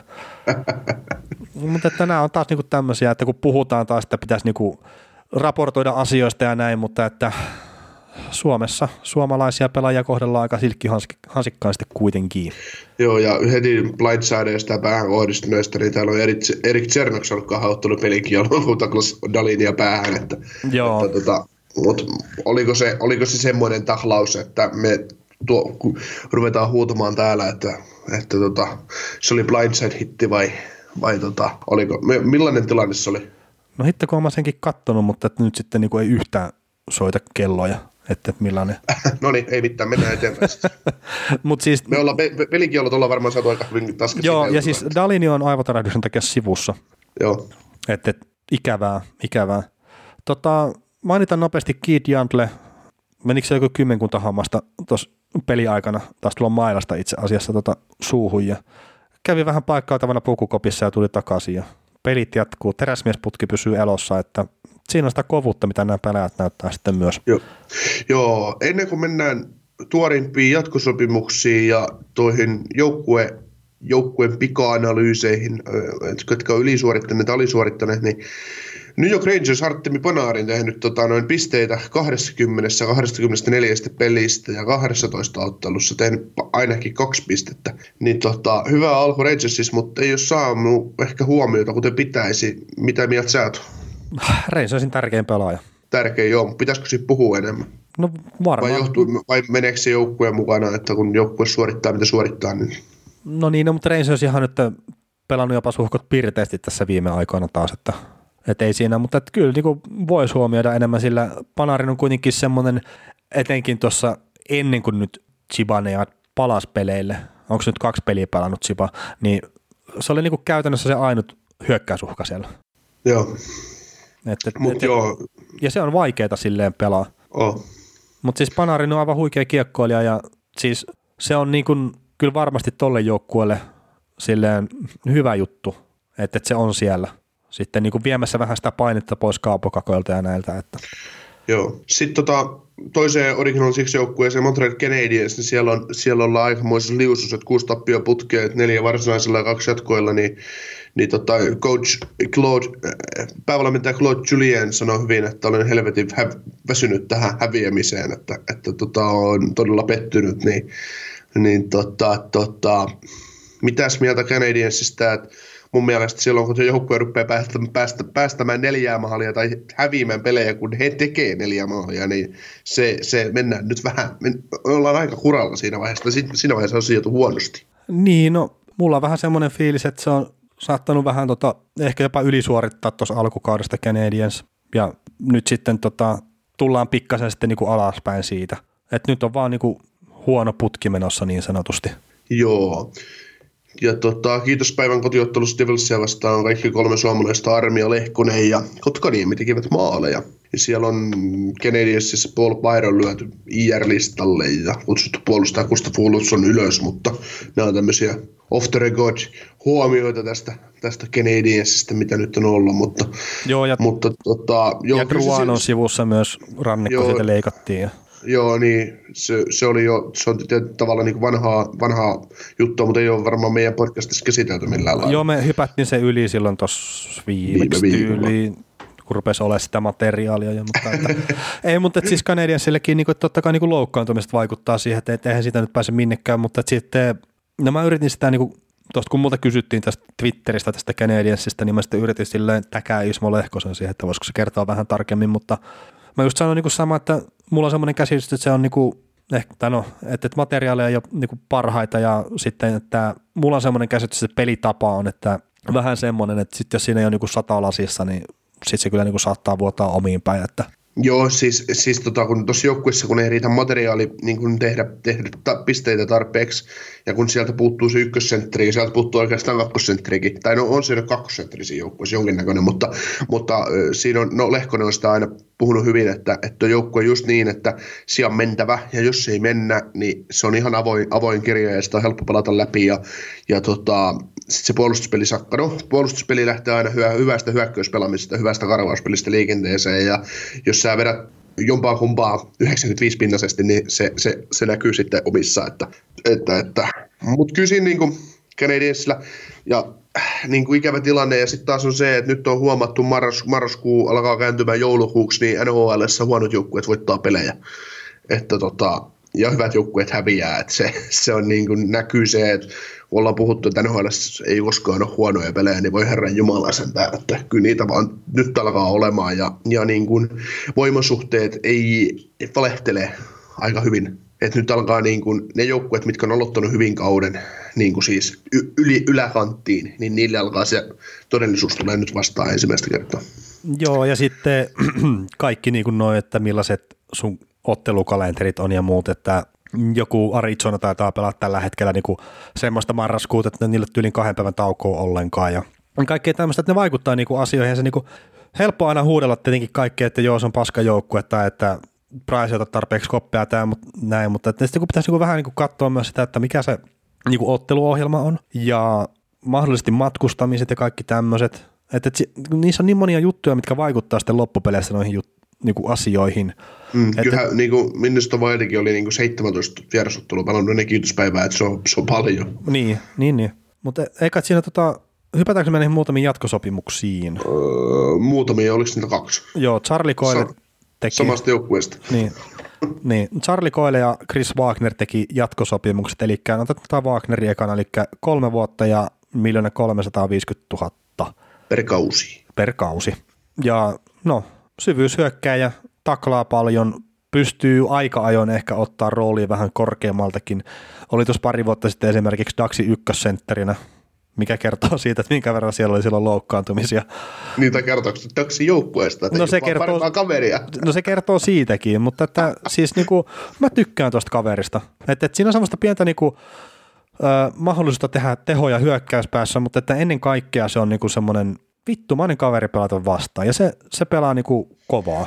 Niin, siis parhaimmillaan kolmos neloskentässä, mutta omaa pienen upsidein myös tuntata joskus, mutta jos joutuu pelaamaan kymmenen peliä ykkös kakkoskenttä minuuteilla, niin kyllä tulee, niin kuin, tulee, tulee takaisin. Joo, joo ja siis tämä itse asiassa Wagnerin välillä semmoinen pelaa, että siinä näkee niin kuin hyvin, että mikä on se AHL ja NHL ero, että on AHL muistaakseni oli jopa niinku ihan oikeastikin niinku piste per pelipelaaja, mutta sitten NHL tosiaan niinku, se on se oma rooli siellä ehkä niinku just kolmos neloskentässä. Joo, se on käsittämätön ero. Aivan käsittämätön. Mutta, Mutta tota... sitten ainakin mun mielestä vähän tärkeämpi jatkosopimuksia oli Charlie Coyle 6 vuotta, cap hit 5,2 miljoonaa tai 5,25 ja tota, tota, kokonaisarvo 31,5 miljoonaa tältä kuudelta vuodelta. Syö cap hitistä 6,4 prosenttia tällä hetkellä ja, ja tota, tuli minusta Wildista kesken viime kauden, viime kauden oli tärkeä tärkeä osa tuota Bruinsin, Bruinsin joukkuetta, kun he matkasivat kohti Stanley Cup-finaaleja ja pelasivatkin siellä, mutta kannu ei päässyt nostamaan. Mun mielestä hyvä, hyvä ja edullinen jatkosopimus, kun ajatellaan, että kyseessä on, kyseessä on kuitenkin vielä suht, suht niin kuin, no NHL primetime, primetime iässä pelaava kaveri ja keskusyökkää ja Bruissin näköinen isokokoinen jyrä pystyy pelaamaan molempiin suuntiin, pystyy pelaamaan 2 3 4 kenttää ja koska tuosta kuitenkin David Kreitz ja David Päkäs on tota, molemmat on sopimuksen päättymässä ensi kauden päätteeksi, niin tämmöinen hyvä, hyvä niin kuin kiinnitys mun mielestä, että en tiedä paljon sulla riittää, riittää näiden perusteluiden päälle vielä sanottava. No siis mä just mietin sitä, että onko tämä hyvä kiinnitys vai ei, että mä näkisin, että tämä niinku saattaa olla, siis tämä Bruinsin palkkarakenteessahan tämä ei ole ongelma tällä hetkellä, mutta sitten just tuo niinku vähän ollut 5 miljoonaa ja sitten se, minne mä itse näkisin Charlie Collins, se kolmoskenttä, niin kuin, että, että siellä se on niin kuin omimmillaan, ja se on taas aika paljon kolmoskenttä pelaajalle. Mutta siis oli pudotuspeleissä loistava, nyt runkosarjan alussa oli niin kuin ihan ok, ei mitään ihmeellistä, mutta että mä oon niin kuin vähän Koilen kanssa silleen, että mä en ole ihan varma, että mikä pelaaja se on. Että välillä niin kuin ihan älyttömän hyvä, mutta sitten häviää pitkiksi ajoiksi kyllä kuvasta. Niin mä luulen, että ne vi- anteeksi, viime vuoden pudotuspelit niin antoi mun mielestä kuvaa siitä, miten se on parhaimmillaan pysty olemaan se kaveri, että, että tota, Wildissa se oli vähän, se joutui liian iso rooli tai liian pienen rooli, no liian isossa roolissa pelasi Wildissa koko ajan, että tuolla nyt Bostonissa on saanut paljon tuki, tukea, että tuommoisena isokokoisena pelottavana sentterinä tavallaan, niin se sopii tuohon pelitapaan oikein hyvin ja, ja tota, menee siinä kolmosessa ja sitten laitureita pystytään kierrättämään, että ei toi, ei toi niin kova, mun mielestä kova palkka siitä, että mieluummin me tuolla samalla diilillä otan Charlie Coilen kuin David Pakkesi silloin, kun se sopimus tehdään, että tehtiin, että, että, että jos sillä täytyy valita. Mutta ei kai siinä Coilestakaan niinku isommin, ei, ei Bostonin homma tuohon soppariin kaatuu kyllä. Tai vaikea niin kuin tällä hetkellä uskoa, mutta sitten taas kolmen vuoden päästä me ihmetellään, että, että mitä tuo poppari tosiaan kaveri tekee tuossa ja sitten se on taas joku helppoa, mutta että mutta ei siinä, ja siis tämäkin on taas semmoinen sopimus, että pelaajien palkat on NHL nousussa ja se näkyy näissä niin sitten myös ei niin kärkikavereiden sopimuksissa. Mutta sitten tota, meillä oli viime viikon podcastissa niin tuppas tuo aika vähän, aika vähän venymään, niin jos meillä nyt on tavallaan enemmän aikaa, niin sä oot kerännyt, sä oot kerännyt NHL-tiedotuksesta hienon, hienon koosten 25 prosenttia, kun oli kaudesta takana, niin olleista tilastoista, ja jos mennään niistä muutama tilasto, tilasto ihan läpi. Joo, tässä kohtaa, kun nyt ei ole vielä niin pitkälti menty, niin nyt tähän kohtaan, kun tämä heittää, niin puhutaan jotain muuta pois. Mutta joo, tota, tosiaan siinä neljännes, kun oli takana, niin 1956 maalia oli tehty siinä kohtaa, ja se on niin toisiksi eniten NHL viimeisen 23 vuoteen, että silloin työsulun jälkeen 2005-2006 niin oli enemmän ja silloin oli 2007 ja maali per pelitahet niin myös niin ihan sama juttu, että, että nekin on nousussa NHL tällä hetkellä ja silti se kyllä vaikuttaakin, kun pelejä katsoo, että maaleja tehdään aika paljon välillä. Öö, yksi sitten, mikä näihin niin liittyy mun mielestä aika vahvastikin, niin takanousu ja voitto on myös aika paljon, että 140 oli tuossa kohtaa ja se oli niin kuin noin 44 prosenttia peleistä, mitä oli pelattu, niin oli sitten noustu maalin takaa, tai takaa ajo asemasta voittoon. Ja sitten 66 näistä oli niinku kolmannessa erässä tehty näistä takaa-asemasta voittoon nousuja. Ja 45 on sitten niin kuin useamman maalin takaa jo asemasta noustu tota voittoon vielä ja sitten 21 näistä on sitten niin kuin ollut kolmannessa erässä tehtyjä useamman maalin takaa jo asemasta niin kuin voittoon. Ja sitten esimerkiksi Panthersi, niin onko se nyt kaksi kertaa ollut neljän maalin tappiolla tällä kaudella ja se on noussut voittoon. Ja, ja, ja 83, 84 Edmonton Oilers niin kuin on ainoastaan onnistunut NHL-historiassa niin kuin vastaavassa, että se voitti silloin Vancouver Canucksin kahdesti oltua neljä maalia tappiolla. No miten on Edmonton Oilers pystynyt olemaan 80-luvulla joskus tappiolla neljällä maalilla? No ne on varmaan ollut pari ensimmäistä erää siinä, että ei ole jaksanut paljon pelaa ja sitten ruvennut pelaamaan. Että. 87 oli jatkoaikapelejä tuohon mennessä, mikä on eniten koskaan niin kuin siinä kohtaa kautta. Valmentajan haaste oli 40 kappaletta ollut, mikä oli ollut 32 prosenttia vähemmän kuin viime kaudella, mikä on mun mielestä aika mielenkiintoinen juttu kyllä. Mutta sitten noista niin kuin onnistumisprosentti on ollut paljon isompi.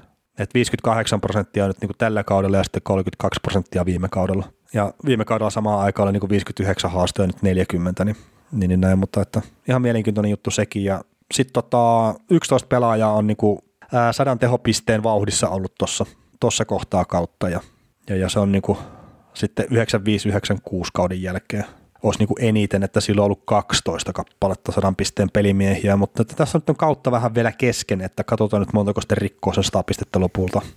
Joo, mutta oli tosiaan niin kuin, kuka, noin 21 peliä on mm. pelattuna, 20 peliä on pelattuna jokaisella joukkueella, eli noin viikko aikaa vanhoja tilastoja, mutta kyllä se niin osvittaa antaa aina. Nämä on ihan hauskoja, hauskoja mitä pystytään ottaa kiinni.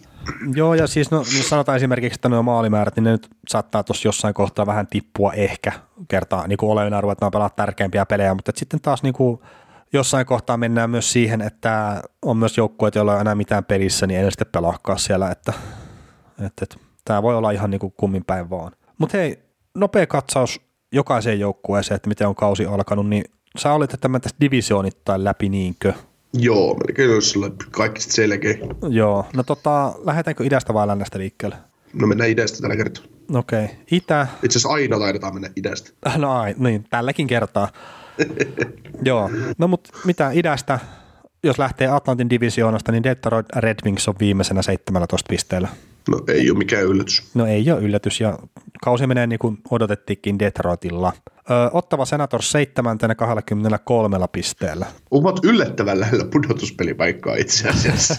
niin ne pelasi hyvää, tämä pelasi hyvää marraskuuta, että et, niillä oli enemmän pistetä esimerkiksi kuin Torontolla tuossa vielä joku aika sitten niin kuin marraskuun aikana. Joo. Mutta että, ja viimeiset kymmenen peliä, niin viisi voittoa, viisi tappioa, mutta nyt on kolme tullut putkeen. Että. Joo, viimeisin, viimeisin olikin aikamoinen mahalasku, että pelasi tosi hyvin ensin minusta vastaan perjantai-iltana ja, ja tota, sitten lopulta seitsemän kaksi onnistui ottaa päähänsä.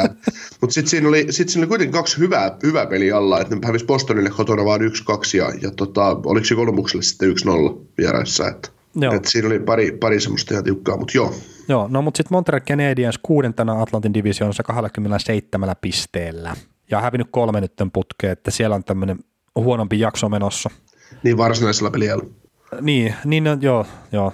Mutta että eikä siinäkään me juteltiin äsken Montrealista, niin hypätään eteenpäin ja sitten rupeaa tulee ehkä näitä yllätysjoukkueita Atlantin divisioonasta, eli viidentenä Tampa Bay Lightning 27 pistettä, mutta on myös pelannut vaiheen 23 peliä tällä hetkellä, että taitaa olla yksi aina vähiten pelanneita joukkueita. Joo, menetti just 3-1 johdon kolmannes eräs äh, Washingtonille, Washingtonille perjantai-iltana ja Washington voitti sitten jatkoajalla ja, ja tota, siinä oli taas yksi tämmöinen kahden, kahden maalin takaa tullut kolmannen erän vo, no, niin kuin nousu. Että. Joo, mutta se mitä mä oon jonkun verran katsonut Tampaa tällä kaudella, niin ei ole kyllä hirveän vakuuttavaa ollut. No ei se niin, todella niin hyvä, mitä se oli viime kaudella. Että, että tota, no ehkä se on sitä, että siellä vedellään, vedellään aika lailla säästöliäkille edelleen läpi. Ja, mm. ja tuossa on nyt kaksi pistettä tuohon Floridaan, joka on, joka on toisena. Että, no ei, ei tässä nyt hätiä ei mitään, mutta mut kotietu, tai siis niin kuin ykköspaikka on mennyt jo, että Bostonia eivät ota enääkin. Näinkö meinaat? No Bostoni on kolme peliä enemmän pelannut. Otetaan tuohon kuusi pistettä lisää, jos nuo voittaisi omaansa, eli siinä on 33, eli sitten siinä on se kahdeksan pistettä. Niin, no niin, ei, niin. Ota, ei, ota, ei ota loppukauden aikana yhdeksän ei, pistettä enemmän en, Boston. Enkä usko, että Bostoni romahtaa niin paljon. No mutta hei eteenpäin, Toronto Maple Leafs 28 pistettä tällä hetkellä ja Atlantin divisioonan neljäntenä. ne on mun mielestä alisuorittanut kyllä. Että. No se on alisuorittanut ja no nyt tuossa viime yönä Buffaloa vastaan, niin oli taas nähtävissä sitä vanhaa Torontoa niin sanotusti, että no oli todella lais, oli, suoritus. Siis, niin, siis todella laiskaa ja huonoa pelaamista, että ihan, ensin, ensin tota, noin ihan, ihan kävelen 2-0 johtoon ja sitten kahdesta nollasta kahteen neljään ja, ja tota, sit nousi, nousi mukaan 4-3, Buffalo meni viiteen kolme, kavesi vie viiteen neljä ja semmoista orastavaa yritystä viimeiset 10 minuuttia, että pääsi viiteen viiteen, mutta sitten Aicheli paino, paino tyhjiä 6-4 loppulukemat. Joo, ei, siis... ja, ja, ja, kyllä se ei siellä Michael Hutchinsonille paljon, paljon tukea annettu, mutta ei kyllä Hutchinson ole antanut tukea omilleensa. Että. Ei, ei siis, siis maalivahin piikkiin ei mennyt, mutta ei maalivahti myöskään pelastanut niitä ja syyttävä sormi osoittaa Auston Matthewsiin mulla tällä hetkellä niin kuin viimeisimmästä pelistä, mutta Joo, sitä ennen voittivat, voittivat kolme peliä putkeen, mikä on sitten Seldon teki uuden Toronton seuraennätyksen voittamalla kolme ensimmäistä peliä valmentajana. Öö, kolmantena Atlantin Divisions Buffalo Sabres 28 pistettä. No varmaan aika tasolla on loppupeleissä. Joo, ja siis no Buffalollahan niin kuin se, että alkukausi oli tosi hyvä, että ne niin kuin lokakuussa taas pela, kerätä toisen pisteitä NHL. Ja nyt on sitten mennyt vähän huonommin tämä marraskuu, että niillä on vain kahdeksan pistettä, mikä on niin kuin yksi NHL vähiten pisteitä, mutta että tässä on silleen mielenkiintoinen katsoa niin Buffalokin, niin lokakuun puolella ylivoimaprosentti NHL toisiksi paraksi 29,8, marraskuun puolella ylivoimaprosentti NHL on huonoin 2,9. Ne on tehnyt yhden ylivoimamaalin 35 yrityksestä. Ja mä mietin tässä, että mihinkähän tämä nyt johtaa taas tämä niinku juttu, että minkä takia Buffalo ylivoima on niinku sakannut näin pahasti.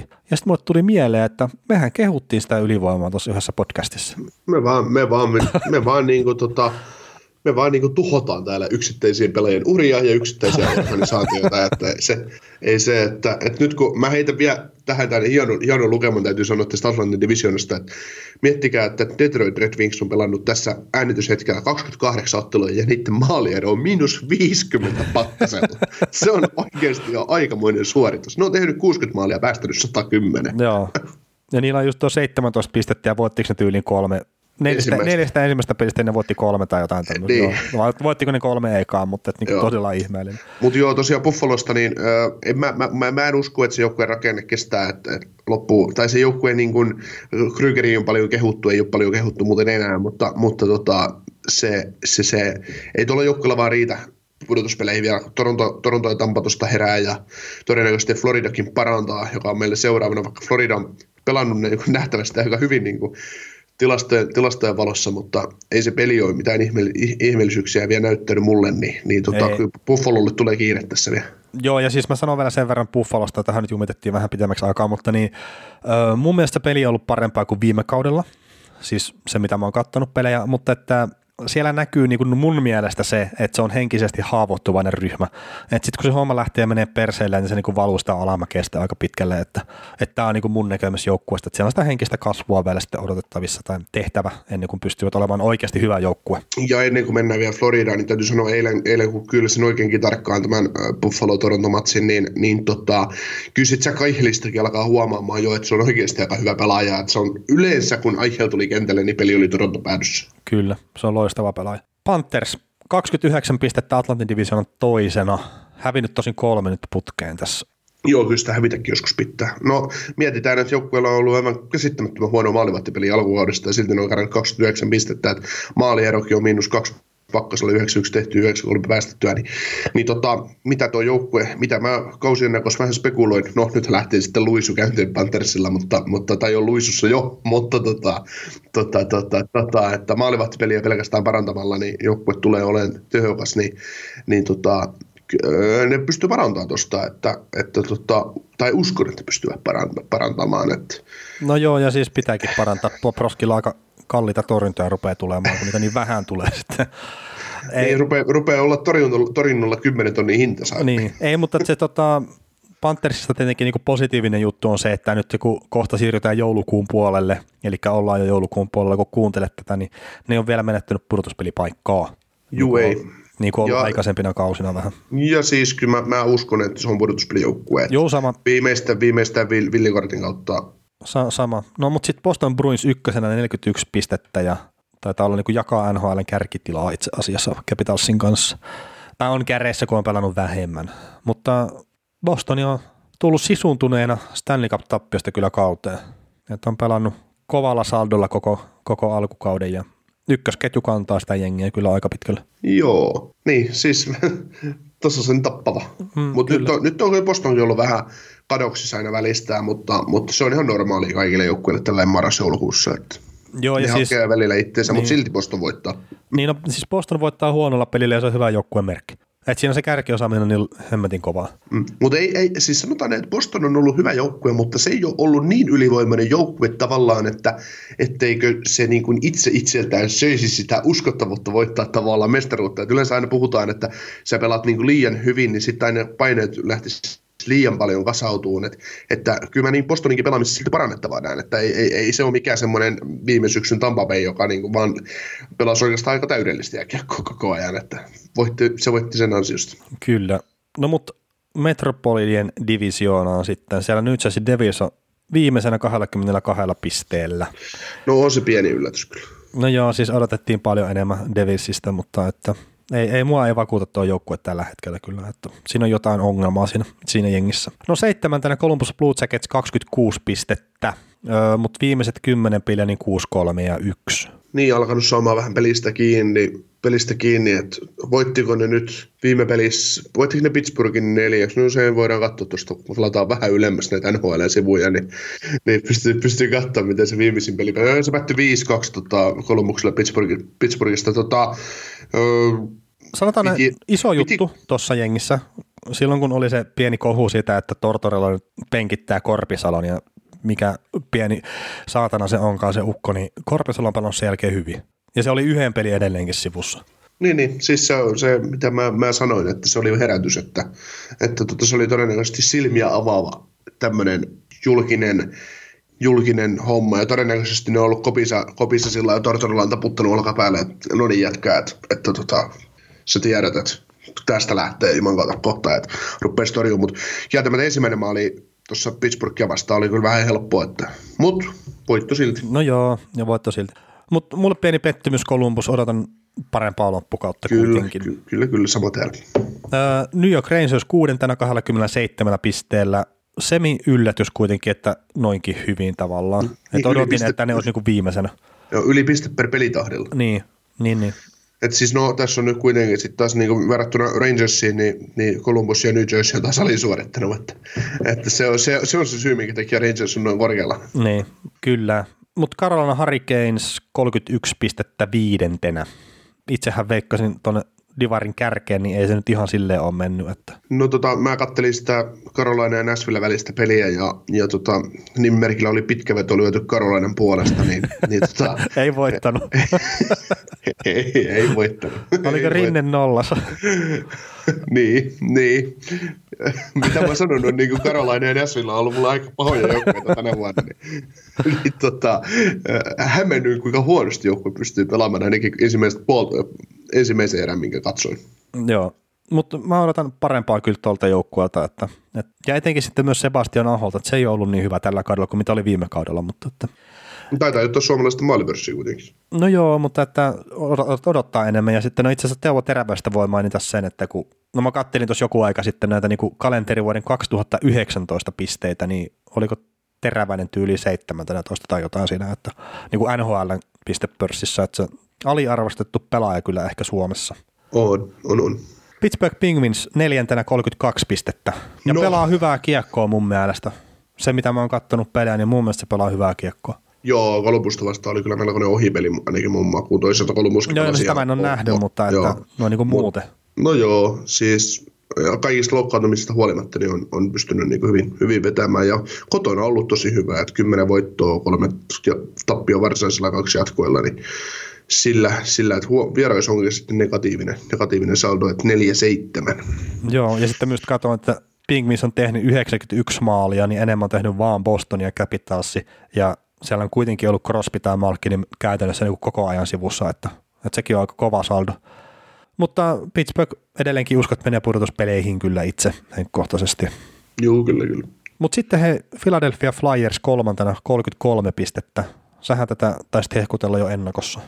Joo, mä uskoin, että tämä voittaa ehkä jopa koko, koko divisioona, taisin sanoa, että voittaa. Ja alkukausi oli tosi heikko, mutta nyt sitten minun on saanut taas peli, peli, pelistä kiinni. Ja äh, Flyersin pelejä en ole katsonut niin tarkkaan vielä, mutta, mutta tota, ilmeisesti parantavat tosiaan. Ja, ja tota, Hart on, Carter Hart on ollut maalilla vähän ehkä epävarma, epätasainen. Että mm, Mistä puhuinkin, voi... että se ei välttämättä ole se. Niin, niin mutta se, no siinä on pitkä kausi vielä aikaa no, näyttää, no. että et, et, et, et hän, hän, hän todistaa sinulle tilanteen olevan toinen. Niin ja siis ei se, niin kuin, että jos tämä menee ohikaus, niin ensi niin. voi olla ensin parempi, että ei se niin kuin sitä Kyllä, kyllä. Mutta, Mut se on vaan Philadelphiassa hyvin nopeasti lähteä maalivahti kiertoon, jos, jos, ei se saa, jos ei se saa koppia kiinni. Niin, toistaiseksi niin, se on, onko siellä pelannut toistaiseksi vasta kaksi maalivahtia tällä kaudella? Että? Niin vasta, vasta. Niin, Mutta niin. Että, tässä on aikaa vielä lähteä Mutta että en ole nyt itsekään Flyersia hirveästi katsonut tällä kaudella, mutta että se, mitä jossain kohtaa katsoin edistyneitä tilastoja, niin oli kyllä niissä aika hyvä joukkue. Mutta... Joo, ja siis tota, kotisaldo kahdeksan voittoa ja yksi, yksi tappio varsinaisella ja neljä jatkoilla, eli äärimmäisen vaikea, vaikea paikka niin, toi kyllä. Bududeshal Center viedä pisteitä, ainut tappio taitaa olla varsinaisella itse asiassa Dallasille. Kyllä. Ja sitten New York Islanders kakkosena tässä Metropolian divisioonassa ja 34 pistettä. Oli se organisaation pisin tota, pisteputki, mutta nyt sen jälkeen on tullut kaksi peliä turpaan. Joo, siis no ei yllätä mua kyllä. Joo, siis mulla on edelleenkin semmoinen fiilis, että tämä ylisuoritti tämä jengi niin kuin siinä kohtaa, mutta et katsotaan mihin tämä nyt menee, että työtelijäs porukka ja ei varmasti aina ilmaisia pisteitä kellekään. Että, et... se, on, se on ihan saletti ja, ja tota, kun tuosta ottaa rästipelit kiinni Washingtonin jotain neljä, niin, niin tota, joo, sitten Divarin kärkipaikalla. Että. Niin, pitää toki voittaa, mutta, mutta joo, ja sitten Divarin kärkipaikalla Washington Capitals 41 pisteellä ja tämä meni vähän niin kuin mä epäilinkin, että jos mä yhtään niin kuin epäilisin Capitalsia, niin sitten NHL on paras joukkue. No siis toi Capitalsikin on mielenkiintoinen, koska ne on niin kuin puoli huolimattomasti taas voittanut pelejä riittävästi. Että ei siihen kiinnitä oikeastaan, mä kiinnitä ikinä huomioon siihen, että ahaa, Washington voitti taas. Et. No mutta kun se kuuluu tavallaan siihen kalustoon siellä NHL kärjessä, niin... niin, niin ei sitä välitä. No niin. Ei sitä välitä, että et no, vaik, vaikea niiden, siis jos nyt mietitään, että ne on kerännyt 27 peliin 41 pistettä, niin millaisen romahduksen se vaatii, että ne olisi ulos playereista? ei, ne, ei ne playereista jää kyllä enää ulos. Ei. Ja nyt jos ne jää, niin se on mun vika. Länsi. Ne, länsi. Keskinen divisioona. Chicago Blackhawks seitsemäntenä 25 pisteellä. Aivan järkyttävä yllätys, miten voi pelata noin huonosti. Joo, ja siis niillä, ei, mutta niillä oli tosi paska se alkukaus. Sen jälkeen on mennyt aika paljon paremmin, mutta että se kiriminen vaan niin kuin on kesken vähän siinä. Että. No joo, siis no Colorado vasta oli eilen sitten aivan sysisurkea. Toisaalta siihen saattaa ehkä avittaa se, että Coloradokin, Coloradokin on niin älyttömän hyvä vaan. No niin. Mutta, mutta tota, mutta tota, tota, joo, siis onhan Chicagolla oli vaikea alkua, ne on parantunut sitten, mutta koska veikka siihen division ykköseksi, niin, niin, sen takia huudan täällä huono oh, oh, mutta mut, mut keskinen divisioona, niillä on ero nyt kaksi peliä enemmän pelanneeseen St. Louisiin, niin 13 pistettä, niin toi voi ihan hyvin kääntyä. Ei si, toi on ihan täysin auki tuo divisioona. Ei, siitä, siitä ei pysty sanoa mitään. Joo, ja siis Chicagon pelityylitään semmoinen joukkue, että sille saattaa niitä ohipelejä tulla, että hyvin hyökkäysorientoitunut porukka. Öö, kuudentena Minnesota Wild 26 pistettä, todella todella hankala alkukaus, mutta että nyt on saman verran jo voittoja kuin tappioita, että semmoinen niin kuin orastava valo saattaa näkyä tunnelin päässä – Joo, siis piste per pelitahdilla varmaan just, just semmoinen niin keskiarvo, mitä voi odottaa, että semmoinen 85 pistettä on todennäköisesti, kun kausi päättyy, eikä asia playereihin. Jees. Viidentenä Nashville Predators 28 pistettä, ja no tästähän me juteltiin viime viikolla, mutta että tämä on itselleni iso yllätys, että on näin huonosti mennyt. Niin, siis kyllä ton pitäisi parempaa tuon joukkueen vaan yksinkertaisesti pystyä. Joo, ja siis toi, että niinku 82 päästettyä maalia, niin se on niinku tuossa divisioonassa niin vaan Minnesotalla on enemmän. Niin, ja tuolle joukkueelle 82 päästettyä niin, maalia. Niin, niin. Onko ne päästänyt runkosarjassa 82 maalia? Koska. Mutta että siis toi on tosi paljon. Että, että puolustus pitäisi olla riittävän hyvä ja maalivahtipeli pitäisi olla riittävän hyvällä tasolla, mutta että siellä on paskottu housu ihan urakalla jossakin peleissä. Jees, Dallas Stars neljäntenä 32 pistettä, sen todella kammottava alun jälkeen, niin tämä on aika hyvä sijoitus niille. Joo, 1-7, taisi olla kauden alku, niin, niin tota, kyllä se, nyt on tilanne 15-10-2, niin, niin, niin, niin onhan se siis... Toki sen, sen hyvän putkin jälkeen nyt on taas kaksi tullut turpaa ja näin, mutta että pitäisi saada poikki nyt sitten. Seuraavaan peliin tuo tappioputki taas. No joo, mutta joo, kyllä tuossa joukkueessa silti, silti niin kuin on niitä pi- piirteitä aina välillä tulee esiin, että minkä takia, minkä takia se on, tulee olemaan lännen, lännen kärkipään joukkueita tällä kaudella. Kyllä, kyllä. Öö, kolmantena Colorado Avalanche 32 pistettä. Niin, siis joukkue vetelee Chicagoa vieraissa lättyyn, lättyyn ilman Andre Buragovskia, Mikko Rantasta, Gabriel Landeskukia, Erik Johnsonia, maalilla Pavel Franku, niin tota, äh, ja Valeri Nishuskinista on tullut taas NHL-tason joukkueessa. Niin, tota, Maalit siis, kahdella maalilla. niin, siis tota, hei, mun on, siis nämä voi pelata oikeasti konferenssifinaaleissa. Joo, Colorado siis niinku, siis, silleen niinku, että mä, siis se, mä, mä, mä, oon vähän yllättynyt siitä, miten kova jengi se on ollut. Kertaa se puolustus on kokematon ja näin, mutta että siis pelaa hyvää kiekkoa ja McKinnon, niin herran jumala, miten hyvä pelaaja se on. Joo, siis mun mielestä se on ennen paras joukkue No joo, joo. Että et kunhan saisivat tosiaan kuntoon jengiä, että, että se vaikuttaa kyllä tuohon, että vähän puuttuu syömähammasta sieltä. Joo. Kokematon puolustus, paskat maalivahdit plus 18 maalia. 70, 72 päästettyä maalia, joka on öö, 10 vähemmän mitä Näsvillellä. Niin, niin, niin kyllä, kyllä. Mutta siis Colorado pelaa hyvää kiekkoa, että et ei siinä mitään. Ja Makari niin puolustuksessa todella hyvä. Joo, teki kahdeksan maalin Chicago vastaan tälle kaudelle. Että se Calderia voitaisiin ruveta niin kuin kaivertaa sitä Kale Makaria sinne. Ja no joo, Calder... Queen Hughes on pelannut myös ihan, ihan hyvin tuolla. Joo, mutta pelaa joukkueessa, joka ei tule menemään playereihin tänä vuonna. Niin no joo, se on totta. Winnipeg Jets kakkosena keskisessä divisiossa 33 pistettä, voittanut kolme putkia, nyt on menossa kuuma putki muutenkin. Olen yllättynyt. Olen, joo. Viimeiset kymmenen peliä, hei kahdeksan voittoa, kaksi tappioa ja, ja tota, ilman puolusta, puolustusta niin pystyy menestymään. Joo, mutta siinä on sitten tota, yksi iso osatekijä, niin on Conor Hellebaik. Se on ollut todella hyvä tällä kaudella. Siis niin kuin todella, todella hyvä. Et sillä on 2,23 päästettyä maalien keskiarvo ja torjuntaprosentti 93,3. Öö, 16 maalia vähemmän päästänyt kuin keskiarvo maalivahti olisi nhl päästänyt, niin, niin, niin, se on kyllä se syy, niin kuin minkä takia Jets on noin kova kuin se on nyt ollut. Et se, anteeksi nyt vaan, mutta se puolustaminen ei mua vieläkään vakuuta. Ei vakuuttanut edes Daxia vastaan, vaikka just tuo viimeisin peli, minkä katsoin, niin oli Daxilta erittäin huono ja näin, mutta että mun on vaikea niin edelleenkin nähdä sitä, että sillä puolustuspelillä Jets tulee olemaan pudotuspeleissä. Öö, joo, ei se, se, se ei ole kestävällä pohjalla se pelaaminen. Mutta sitten taas toisaalta, että tässä on vähän sama kuin Dallasissa silloin, kun he meni Lindroffin aikana sillä run and gun hokilla playereihin, niin niin tota, jos se hyökkäysmaan on tarpeeksi tuottelias ja se, se niin kuin ne pelaa periaatteessa hyökkäyksen hyvällä kiekko, kiekohallinnalla ja tekemällä tarpeeksi maaleja, voittaa, voittaa pelit, niin joo, siinä vaiheessa, mutta, mutta kun Winnipeg ei oikein ole semmoinen joukkue. Joo, ja siis totta kai jos Conor Helleback pelaa tuolla tasolla, niin sitten voi Vesina trofi laittaa myös, myös ruveta kaivertelemaan nimeä, että niin, niin hyvin se pelaa tällä hetkellä tosiaan tuossa. Mutta. Mm. Mut joo, hei, St. Louis Plus ykkösenä 38 pistettä. Mm, Te Hockey News kirjoitti semmoisen jutun, että voimmeko nyt alkaa jo kutsua Jordan Pinningtonia nimelle eliitti? No mun mielestä voi, pikkuhiljaa.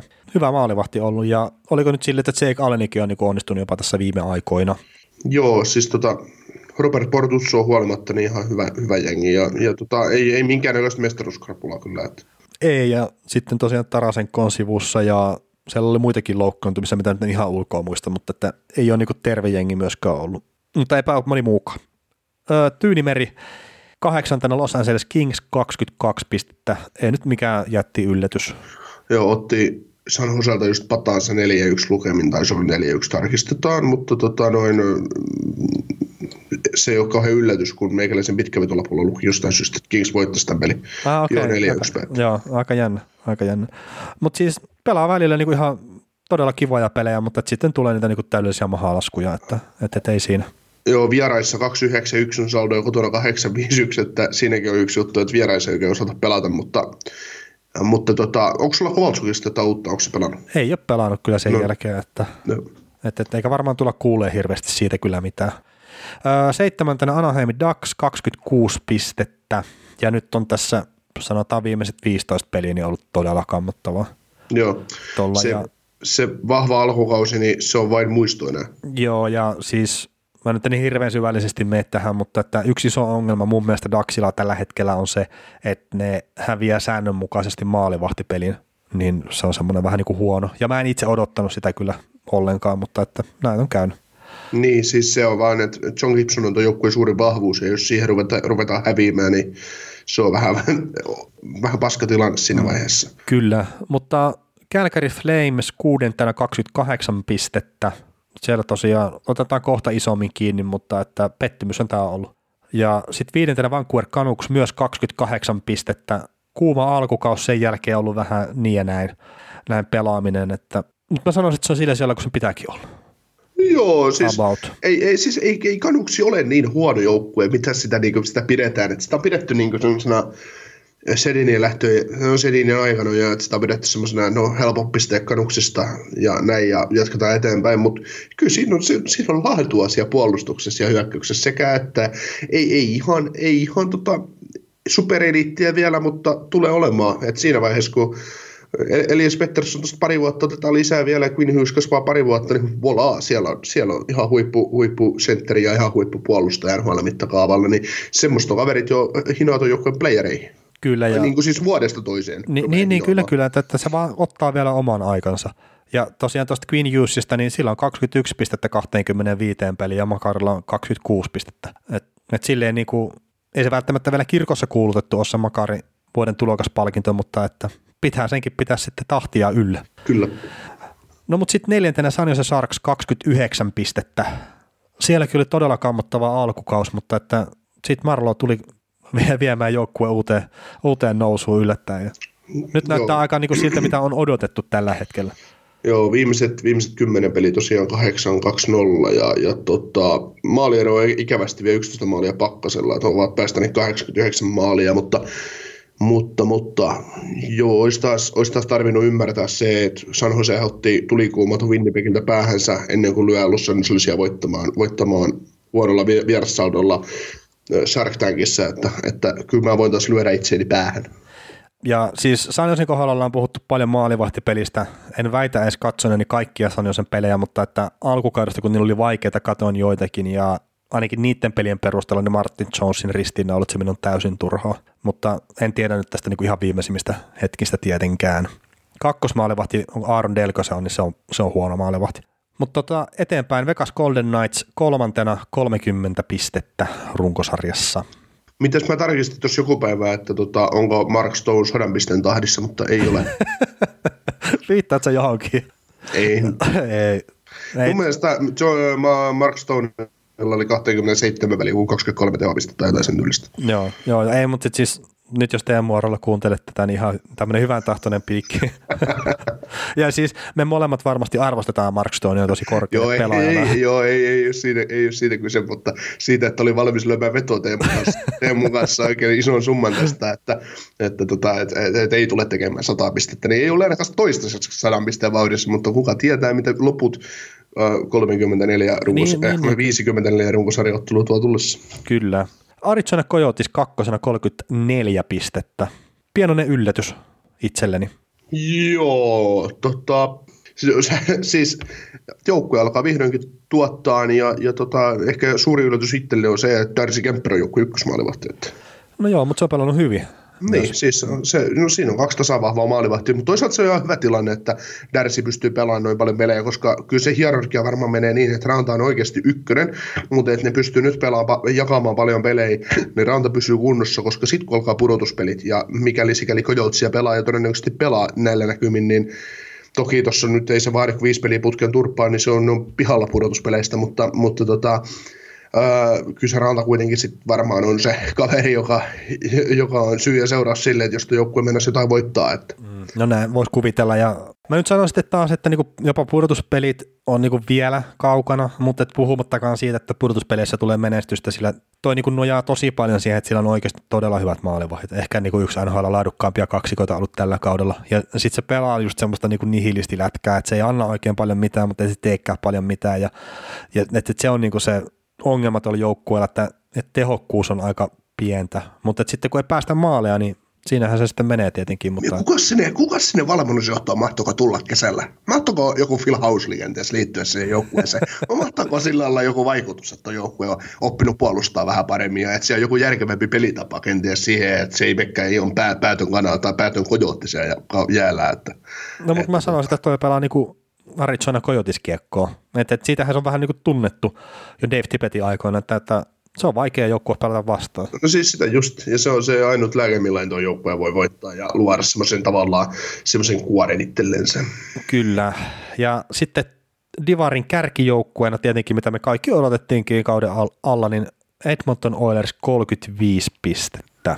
Joo, se oli ihan hauska, kun taas joku laittoi, joku laittoi tuota kuvan sarjataulukosta, että muutama vuosi takaperin oltaisiin naurettu tätä tilannetta, että on Edmonton ja Arizona ja Vancouver los Edmonton, Arizona ja Vancouver on niin kärkipäänsä, että miten tällä ei voi käydä, mutta tuota, muutama vuosi sitten joku, että no ei Edmonton ollut, mutta Arizona ja Vancouver oli pudotuspelikamaa aina, että, että tota, tai ei aina, mutta Vancouver oli 2010, vaikka kahdeksan vuotta sitten Vancouver oli huippujoukkue vielä. Niin kyllä. Mutta joo, tota, Edmontonillakin on, no kummasti sekin vaikuttaa, että kun puolustuspeli on jossain kuvasissa ja, ja tota, sul, sul sattuu olemaan aika hyvä ykköskenttä tai kaksi hyökkäjää siinä joukkueessa, niin, niin se homma, homma vaan on hyvällä niin. raiteella. Että... Niin siitä oli joku semmoinen tilasto, että, että onko nyt kolme kertaa jäänyt tyyli Rysattil ja McDavid niin kuin molemmat samassa pelissä pisteitä ja Oilers ei ole voittanut sitä peleistä yhtäkään. Niin se nyt ei minkään sorti yllätys. Ei se olekaan minkään sorti yllätys, mutta se kertoo niin kuin todella karusti siitä, että ketkä tuota joukkuetta niin kuin vie eteenpäin. Ja mä edelleenkin mä sanon silleen, että mä en ole niin täysin vakuuttunut siitä puolustuspelaamisesta kuin mitä sitten monet muut on ollut. Mutta tämä on nyt varmaan sitten se mäki, minne mä sitten kuolen, että, että mä, mä puhun tota samaa koko ajan ja Edmonton sä, osoittaa sit, mua väärä, ottaa mun uskomuksia ja näkemyksiä vääräksi. Mutta sitten sä, sit sä huomaat, kun nämä painaa, nämä painaa Colorado vasta konferenssifinaaleissa ja Dave Dippet on luonut aivan uskomattoman järjestelmää, että saa paskasta puolustuksen, paskan puolustuksen ja olemattoman hyökkäyksen pela- pelaamaan tiivinä viisikko ja kaksi pelaajaa rankaseen. Niin. No mutta et sehän se oli se taktiikka, mistä me puhuttiin, että kilpikonnaa ja sitten pistää McDavidille pystyyn. Niin, niin itse asiassa ihan taidettiin mainita tästä, että se on, niin kuin, se on se tapa, mitä tämä joku elää ja kuolee ja toistaiseksi ne elää. Kyllä, mutta että siis mä oon todella positiivisesti, tai niin kuin, mä oon todella iloinen, sanotaan näin, että jos Edmonton menee pudotuspeleihin, sillä se, että McDavid pääsee pelaamaan pudotuspeleissä, niin se on hyväksi lajille nimeltä jääkiekko. Joo, ja, tota, ja semmoinen iso huomio tähän alkaneeseen runkosarjaan, että me ollaan yli 25 pinnaa pelattu kaudesta ja, ja tota, toistaiseksi vaan kahdet valmentajapotkut tai toiset, toiset oli niin kuin toinen lähti, yksi on saanut potkut, mutta tota, vaan yksi joukkue on niin kuin pelannut oikeasti ihan päin helvetti. Niin. Ja se ei niin. ole yllättävä joukkue. Eli yksi joukkue on ihan täysin ulkona jo kaikesta. Et, et, yleensä kaikki odotti, että ottava ihan samanlainen kuin Detroit, että ei ne nyt voitaisiin peliäkään tällä kaudella ja näin, mutta mut, niin kuin, että on niin ihan hienoa, että se sarja on vielä pysynyt tiukkana, että ei siinä ole tapahtunut sitä iso, iso repeämistä vielä niin pohjakassaan, eikä, eikä ole kukaan niin joukkue kerännyt pisteitä mitenkään hemmetistikään, että, että tota, Boston ja Washington tietysti kärjäs, mutta mut, mut ei, ei, ei niistäkään niin kuin, ei kukaan ole kerännyt sitä 26 peliin 70 pistettä, ei se nyt ole mahdollista edes, mutta... mutta, tota, mutta Ruvetaan jakaa kolme pistettä voitoista. Niin, niin. Mutta kuitenkin niin kuin ihan hyvä, että sarja on niin kuin pysynyt tasaisena ja on niin kuin, joka, joka, joka, joka, peli on niin kuin merkityksellinen, että se on ihan mm. hieno, hieno huomata. Kyllä, kyllä. Ja no semmoinen fiilis, niin kuin, että, että enemmän hyviä pelejä kuin huonoja pelejä, mitä itse on katsonut. Tosi mä niin vähän valikoin, mitä pelejä mä katson kertaa ei niin pysty katsoa välttämättä aina ihan älyttömästi. niin, niin. Mutta niin, että, niin. Niin aina kun lukee New Jersey Devils, Senators, Detroit Red Wings ei niin, pysty. Niin, ja, ja siis silleen niin kuin mä voin nyt paljastaa tässä, mä nyt ihan tarkkaan lukemaan muista, mutta mulla on niin kuin joku noin 80 peliä katsottua tällä kaudella kokonaan. Ja mä siihen niin kuin lisäksi mä oon katsonut varmaan 40-50 silleen niin kuin noin puolitoista peliä. Tämä on puoli peli, ei puolitoista peliä. Kato, rupeaa katsoa toiseen kertaan, kun oli niin hyvä. Ei, mutta noin puolet pelistä kertaa mä katson niin monesti niin töihin lähtöön niin about puolet ja sitten se jää siihen. Joo, ja, joo, ja tota, itse asiassa niille ihmisille, jotka katsoo paljon NHL-matseja, niin mun itse henkilökohtainen ohje on se, että pelejä ei välttämättä tarvitse katsoa kokonaan, mutta esimerkiksi se, että e- eilen tuli hyvän aikaa jääkiekkoa, tuli alkoi 11 aikaa paljon näitä kiitospäivän aiheuttamia matseja, niin, niin tota, siinäkin kuusi peliä on samaan aikaan, niin siinä kun vilkuilee kaikkia katsoo kahta peliä samaan aikaan vilkuille vähän kaikkia, niin kyllä niistä, niistä peleistä saa kyllä aika hyvin, että mitä no ne joukkueet se tekee. Että. No joo, no mä en tee itse tuommoista kertaa, mä en pysty keskittyä siihen, mä, mä en vaan pysty siihen. Se mutta, on vaan kuin tuommoinen ADHD. Ei, ei niin, niin, niin, niin, mutta että mä teen sitten niinku itse silleen, että esimerkiksi Rangersin peli alkoi kasilta, kun se alkoi eilen, niin Mä taisin kymmenen aikaa mennä koneen ääreen. Sitten mä katsoin sitä, en mä katsonut kokonaan, mutta mä katsoin sitten kaksi erää silleen, että mä pystyn skippaamaan kaikki mainostauot ja erätauot ja kaikki tämmöiset. Tai sitten saattaa että jos kaksi peliä alkaa kasilta, mä rupean toista katsoa yhdeksän aikaa, ja,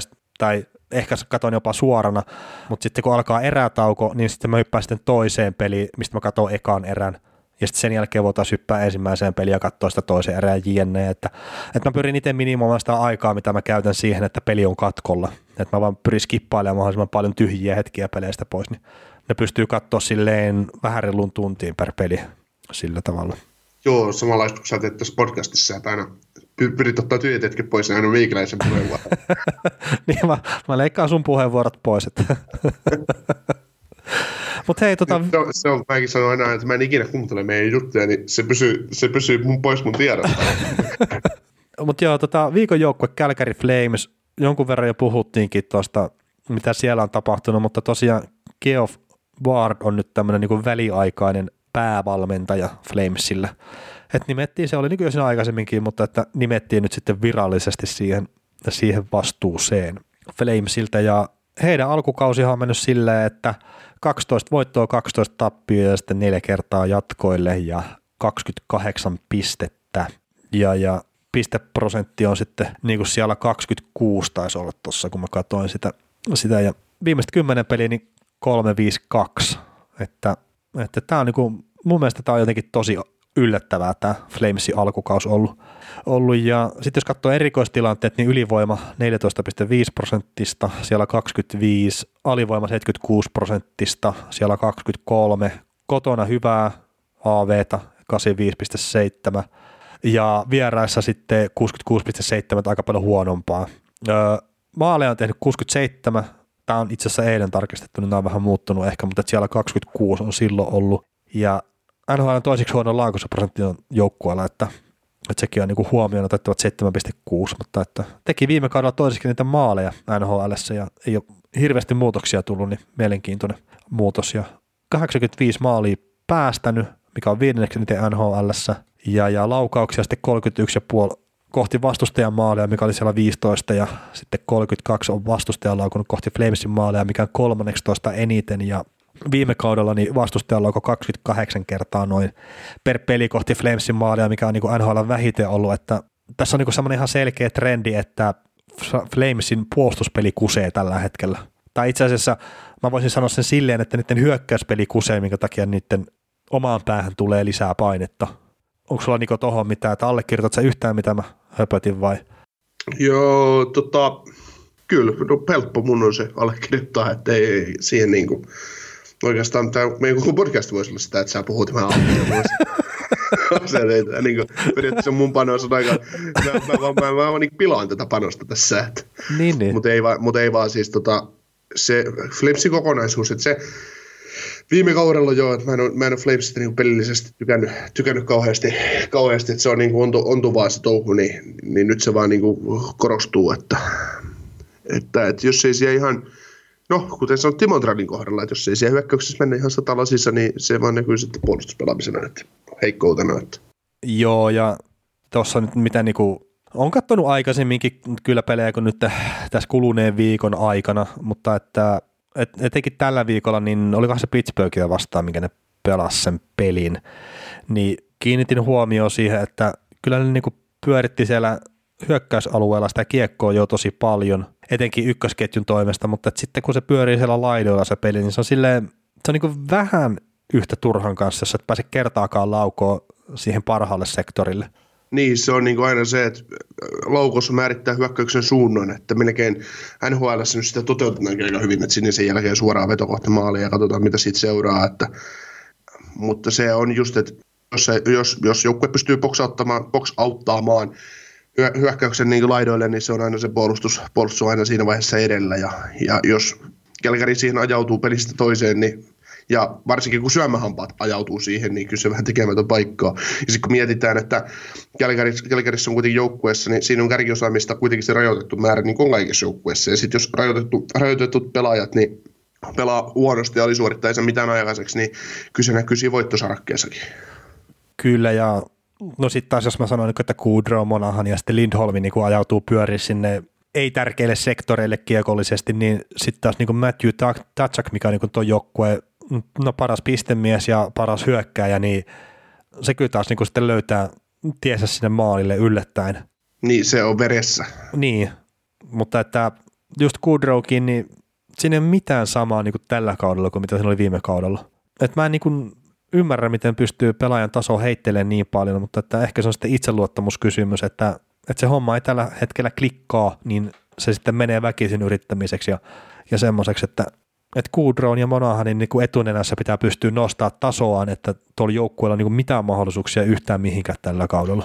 Joo, molemmilla on 20 tehopistettä ja alle, 20, alle 10 maalia ja molempien tehotilasta on miinus plus, tai siis toisella on 12, miinus 12 ja toisella on miinus 14, niin se kyllä kertoo, kertoo niin kuin nämä jo yksinkertaiset hommat siitä, että, että siinä on joku, joku mättää, että, että tota, kuitenkin 5 vastaan 5 peliä on aika paljon ja nuo kaverit pelaa aika paljon sitä, niin ja he saa kuitenkin aina sen romuluukentän yleensä vastaansa, niin, niin jos, jos romu, vastustaja romuluukentä pystyy rankaseen näitä 5 vastaan 5 pelissä, niin ei se, ei se, ei se, ei se hyvä se tilanne ole. Joo, ei, ja sitten puolustuksellisesti niin mun mielestä niin kuin erittäin haavoittuva joukkue tällä hetkellä, että ne tekee ihan niin kuin käsittämättömiä virheitä omalla alueella. Et esimerkiksi just toi Buffalo-peli, mitä mä katoin, niin en mä siis ymmärrä, miten ne pysty voittamaan sen peli. Et ne pisti varmaan niin kuin puolenkymmentä kertaa syötön suoraan Buffalo Sabersin pelaajan lapaa omalla alueella, kun ne on lähdössä hyökkäämään. Niin eihän niin kuin, ei semmoisia pitäisi tapahtua NHL-pelissä. Ei. Ja, ja siis se, niin kuin, että muistaakseni niin kuin jo viime viikolla puhuttiin vähän David Rittihistä, että se on ollut hyvä, niin se on niin kuin ainut syy, miksi ne voitti esimerkiksi Buffaloa vastaan se viimeisimmän peli.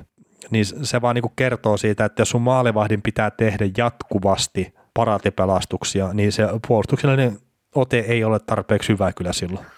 Joo, toi on tuommoinen, Calgary Flames on tuommoinen 2010-luvun vaihteen Dallas Stars. Että parempi olisi, jos maalivahti tekisi maalajakin vielä. Että.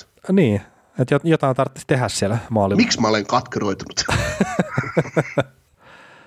Mutta joo, siis tästä olisi niinku helpompi olla positiivinen, jos se niinku jengin tekeminen näyttäisi siltä, että, että se voisi niinku lähteä aukeamaan, mutta että kun mä en niinku näe sitä Eli ne nyt saa tietenkin, nyt, nyt valmentaja vaihtui virallisesti ja se pieni juttu, mikä nyt olikaan tässä hetken aikaa päällä tuossa joukkueella, mikä varmasti myös sitten niin kuin aiheutti sitä semmoista epätietoisuutta ja tämmöistä, niin se on nyt ohi, mutta se sitten, että onko siellä valmennuksessa ollut muuten semmoista niin kuin ongelmaa ongelmaa tällä kaudella, mm. niin sitähän me ei tietenkään tiedetä, ja että onko siellä pelaajat ollut jotenkin, että, että onpas nyt hyvä, että pääsi Petersistä eroon, että, että, että nyt on parempi valmentaja ja nyt on rennompi pelaa sitten jatkossa ja sitä kautta tulisi tuloksia.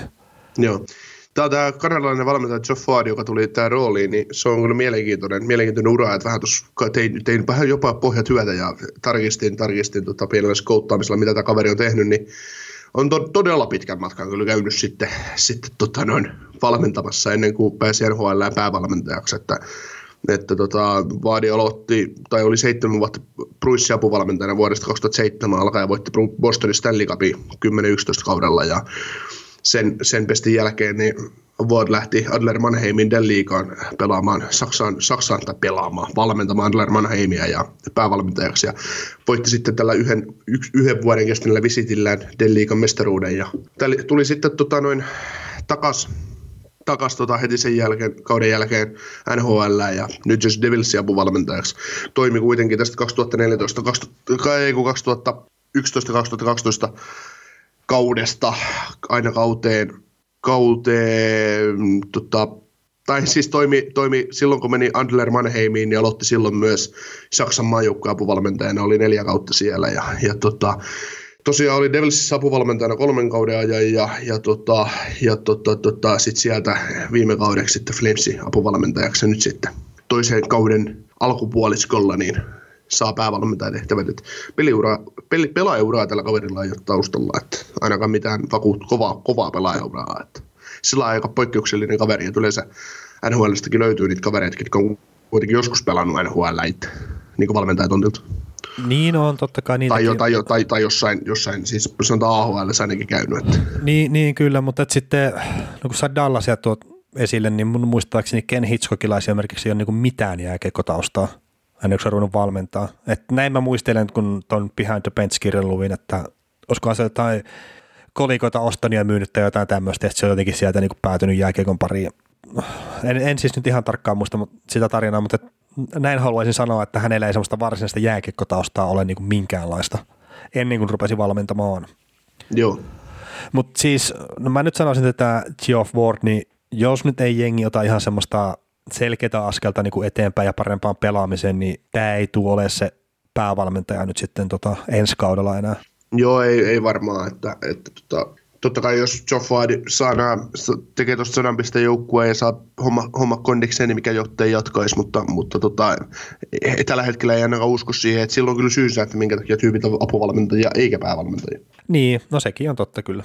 Mutta joo, mitäs muuta tästä jengistä nyt sitten vielä, vielä voisi kertoa, kun tämä on vähän tämmöinen Tämä niin kuin, mitä mä niin kuin sanoin aikaisemmin, tämä on niin huono ottaa tässä kohtaa nyt viikon joukkueeksi, mutta kun päätös oli tehty ja sitten tapahtui mitä tapahtui, niin se on niin kuin silleen vähän, vähän nihkeä, mutta että kun tässä saattaa tapahtua nyt niin kuin seuraavien muutamien viikkojen aikana niin kuin paljonkin asioita.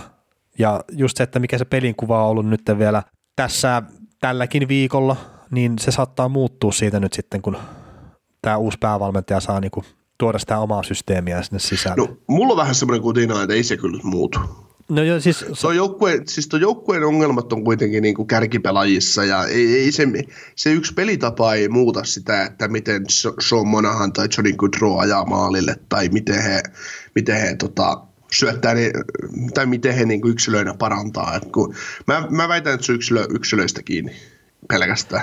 No on se varmaan sitäkin, mutta sitten jos se on jotain henkisen puolen juttuja, ja siis heitetään nyt vaikka tämmöinen täysin niin kuin mistään mitään tietämätön arvio, että just vaikka, että Monahan ja Kudro, niin on ollut jotain pientä skismaa sen Petersin kanssa. Niin no okei, nyt se äijä on poissa sieltä, niin kuin ne tietää, että se ei tule takaisin. Niin entäs jos sitten onkin yhtäkkiä kivempi tulla hallille? Niin, no se on totta jo. No mutta että siis nyt niin kuin, mulle ei todellakaan mitään mitään tietoa, että tämä on niin puhdasta spekulaatiota ja tämmöistä niin kuin omaa pohdintaa, että entäs jos on näin.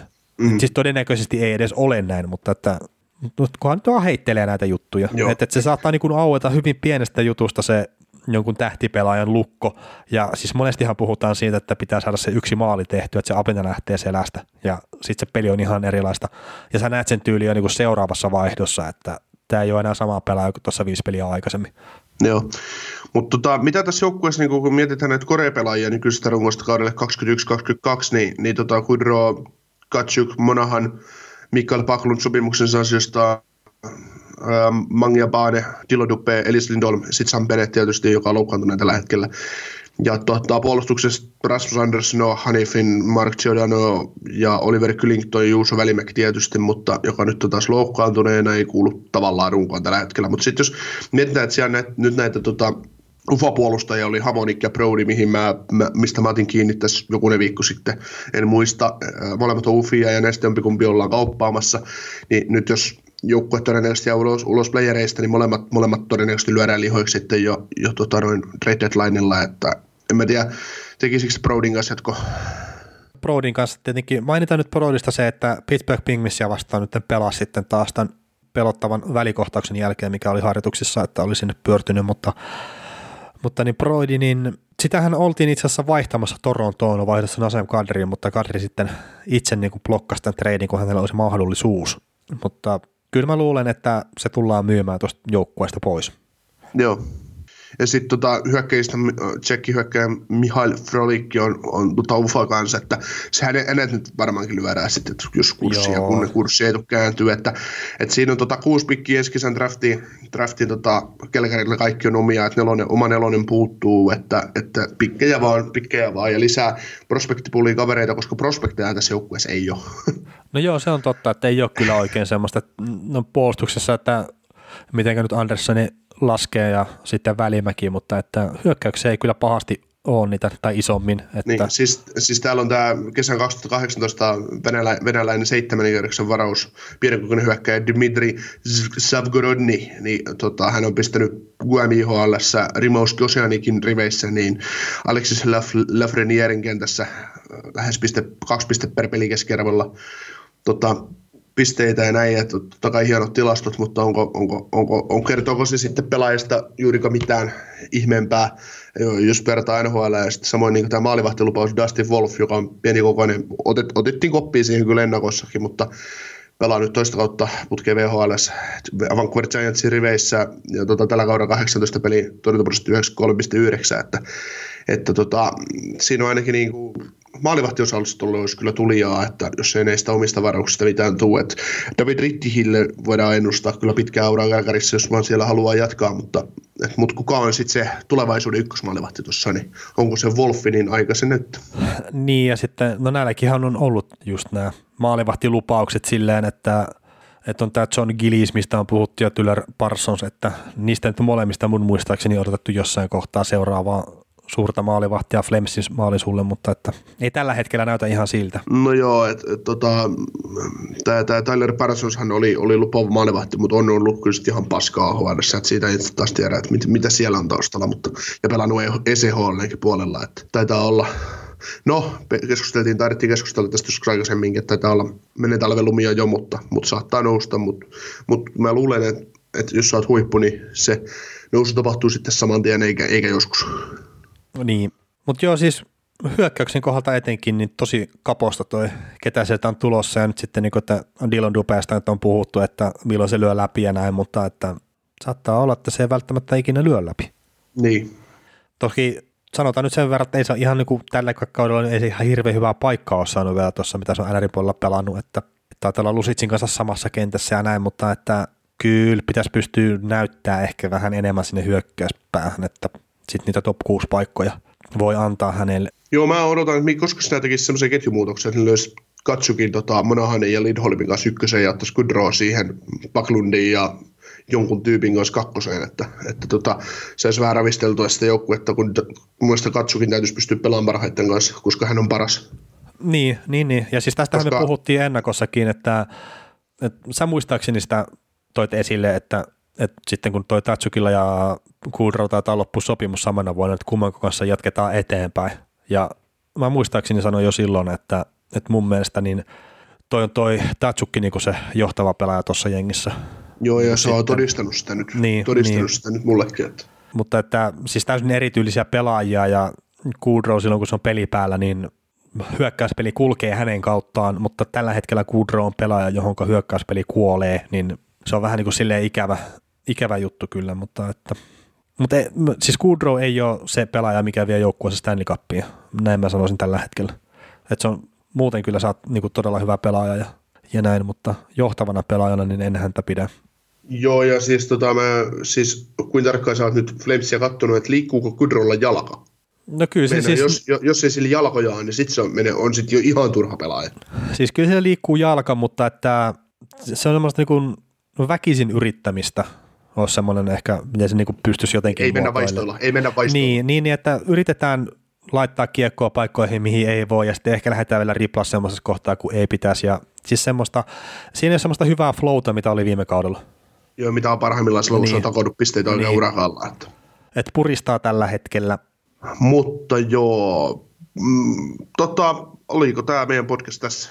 No ei kai tässä isosti, että tämä niin Flamesi No siis nyt pitäisi katsoa taas, niin kuin että kun se nyt on saatu tuo yksi asia finaaliin, että mitä siellä tapahtuu. Mutta just niin kuin toi viimeisin peli Buffaloa vasta, niin se ei anna mulle yhtään niin kuin toiveita paremmasta. Ja tämä näyttää niin kuin menetetyltä kaudelta Flamesin kohdalta. Ja... Joo. Me, voidaan, me voitaisiin ottaa, jos meillä tulee tässä jotain erikoisjaksoja vielä ennen joulua, niin voitaisiin kolme, kahden kolmen viikon päästä palata Flamesiin ja ottaa sellainen pikku paluu siihen, että mikä se tilanne on, koska tämä on vaikea joukkue, että et, et, et, et voidaan ottaa mitä valmentajan muutokset teki tälle joukkueelle, ottaa semmoinen Flames-katsaus 10 minuuttia Flamesia ehkä, ehkä tuossa tulevaisuudessa vielä, niin saadaan tämä homma niin kuin ruoriin. Kyllä, ja tota, ensi viikon viikon joukkue, niin varmaan päätään idän puolelle sitten taas, niin myös kattelen tässä, että, että, että onko se sitten, täällä on niin kuin Montrealia ja Columbusta, Carolina ehkä niin kuin seuraavana jonossa, että mikä se näistä nyt sitten on. No jätetään se Montreali nyt ainakin olemaan, että, olemaan, olemaan vielä, että, että tota, voitaisiin voitais Kolumbukseen, Kolumbukseen mennä. Men, mennään Kolumbukseen seuraavana sitten ensi viikolla viikon joukkueena, mutta hei, isot kiitokset, jos kuuntelit tänne asti podcastia. Toivottavasti äänenlaatu oli parempaa nyt kuin viimeksi. Palautetta saa laittaa kaukosen laidalla at gmail.com tai mulle Twitteriin että velikaukoinen tästä Facebookista löytyy kaukosen laidalla. ryhmä ja jos nyt ole vielä jostain syystä tilannut tätä podcastia, mutta kuitenkin aina tykkäät kuunnella sitä, niin tee nyt se, että ihan mikä palvelu onkaan, mistä tilaat näitä, niin kannattaa tilaa sieltä, niin saa sitten aina ilmoituksen niistä uusista jaksoista. Mutta isot kiitokset tästä viikosta ja viikon päästä maanantaina sitten taas uusi jakso. Kiitos.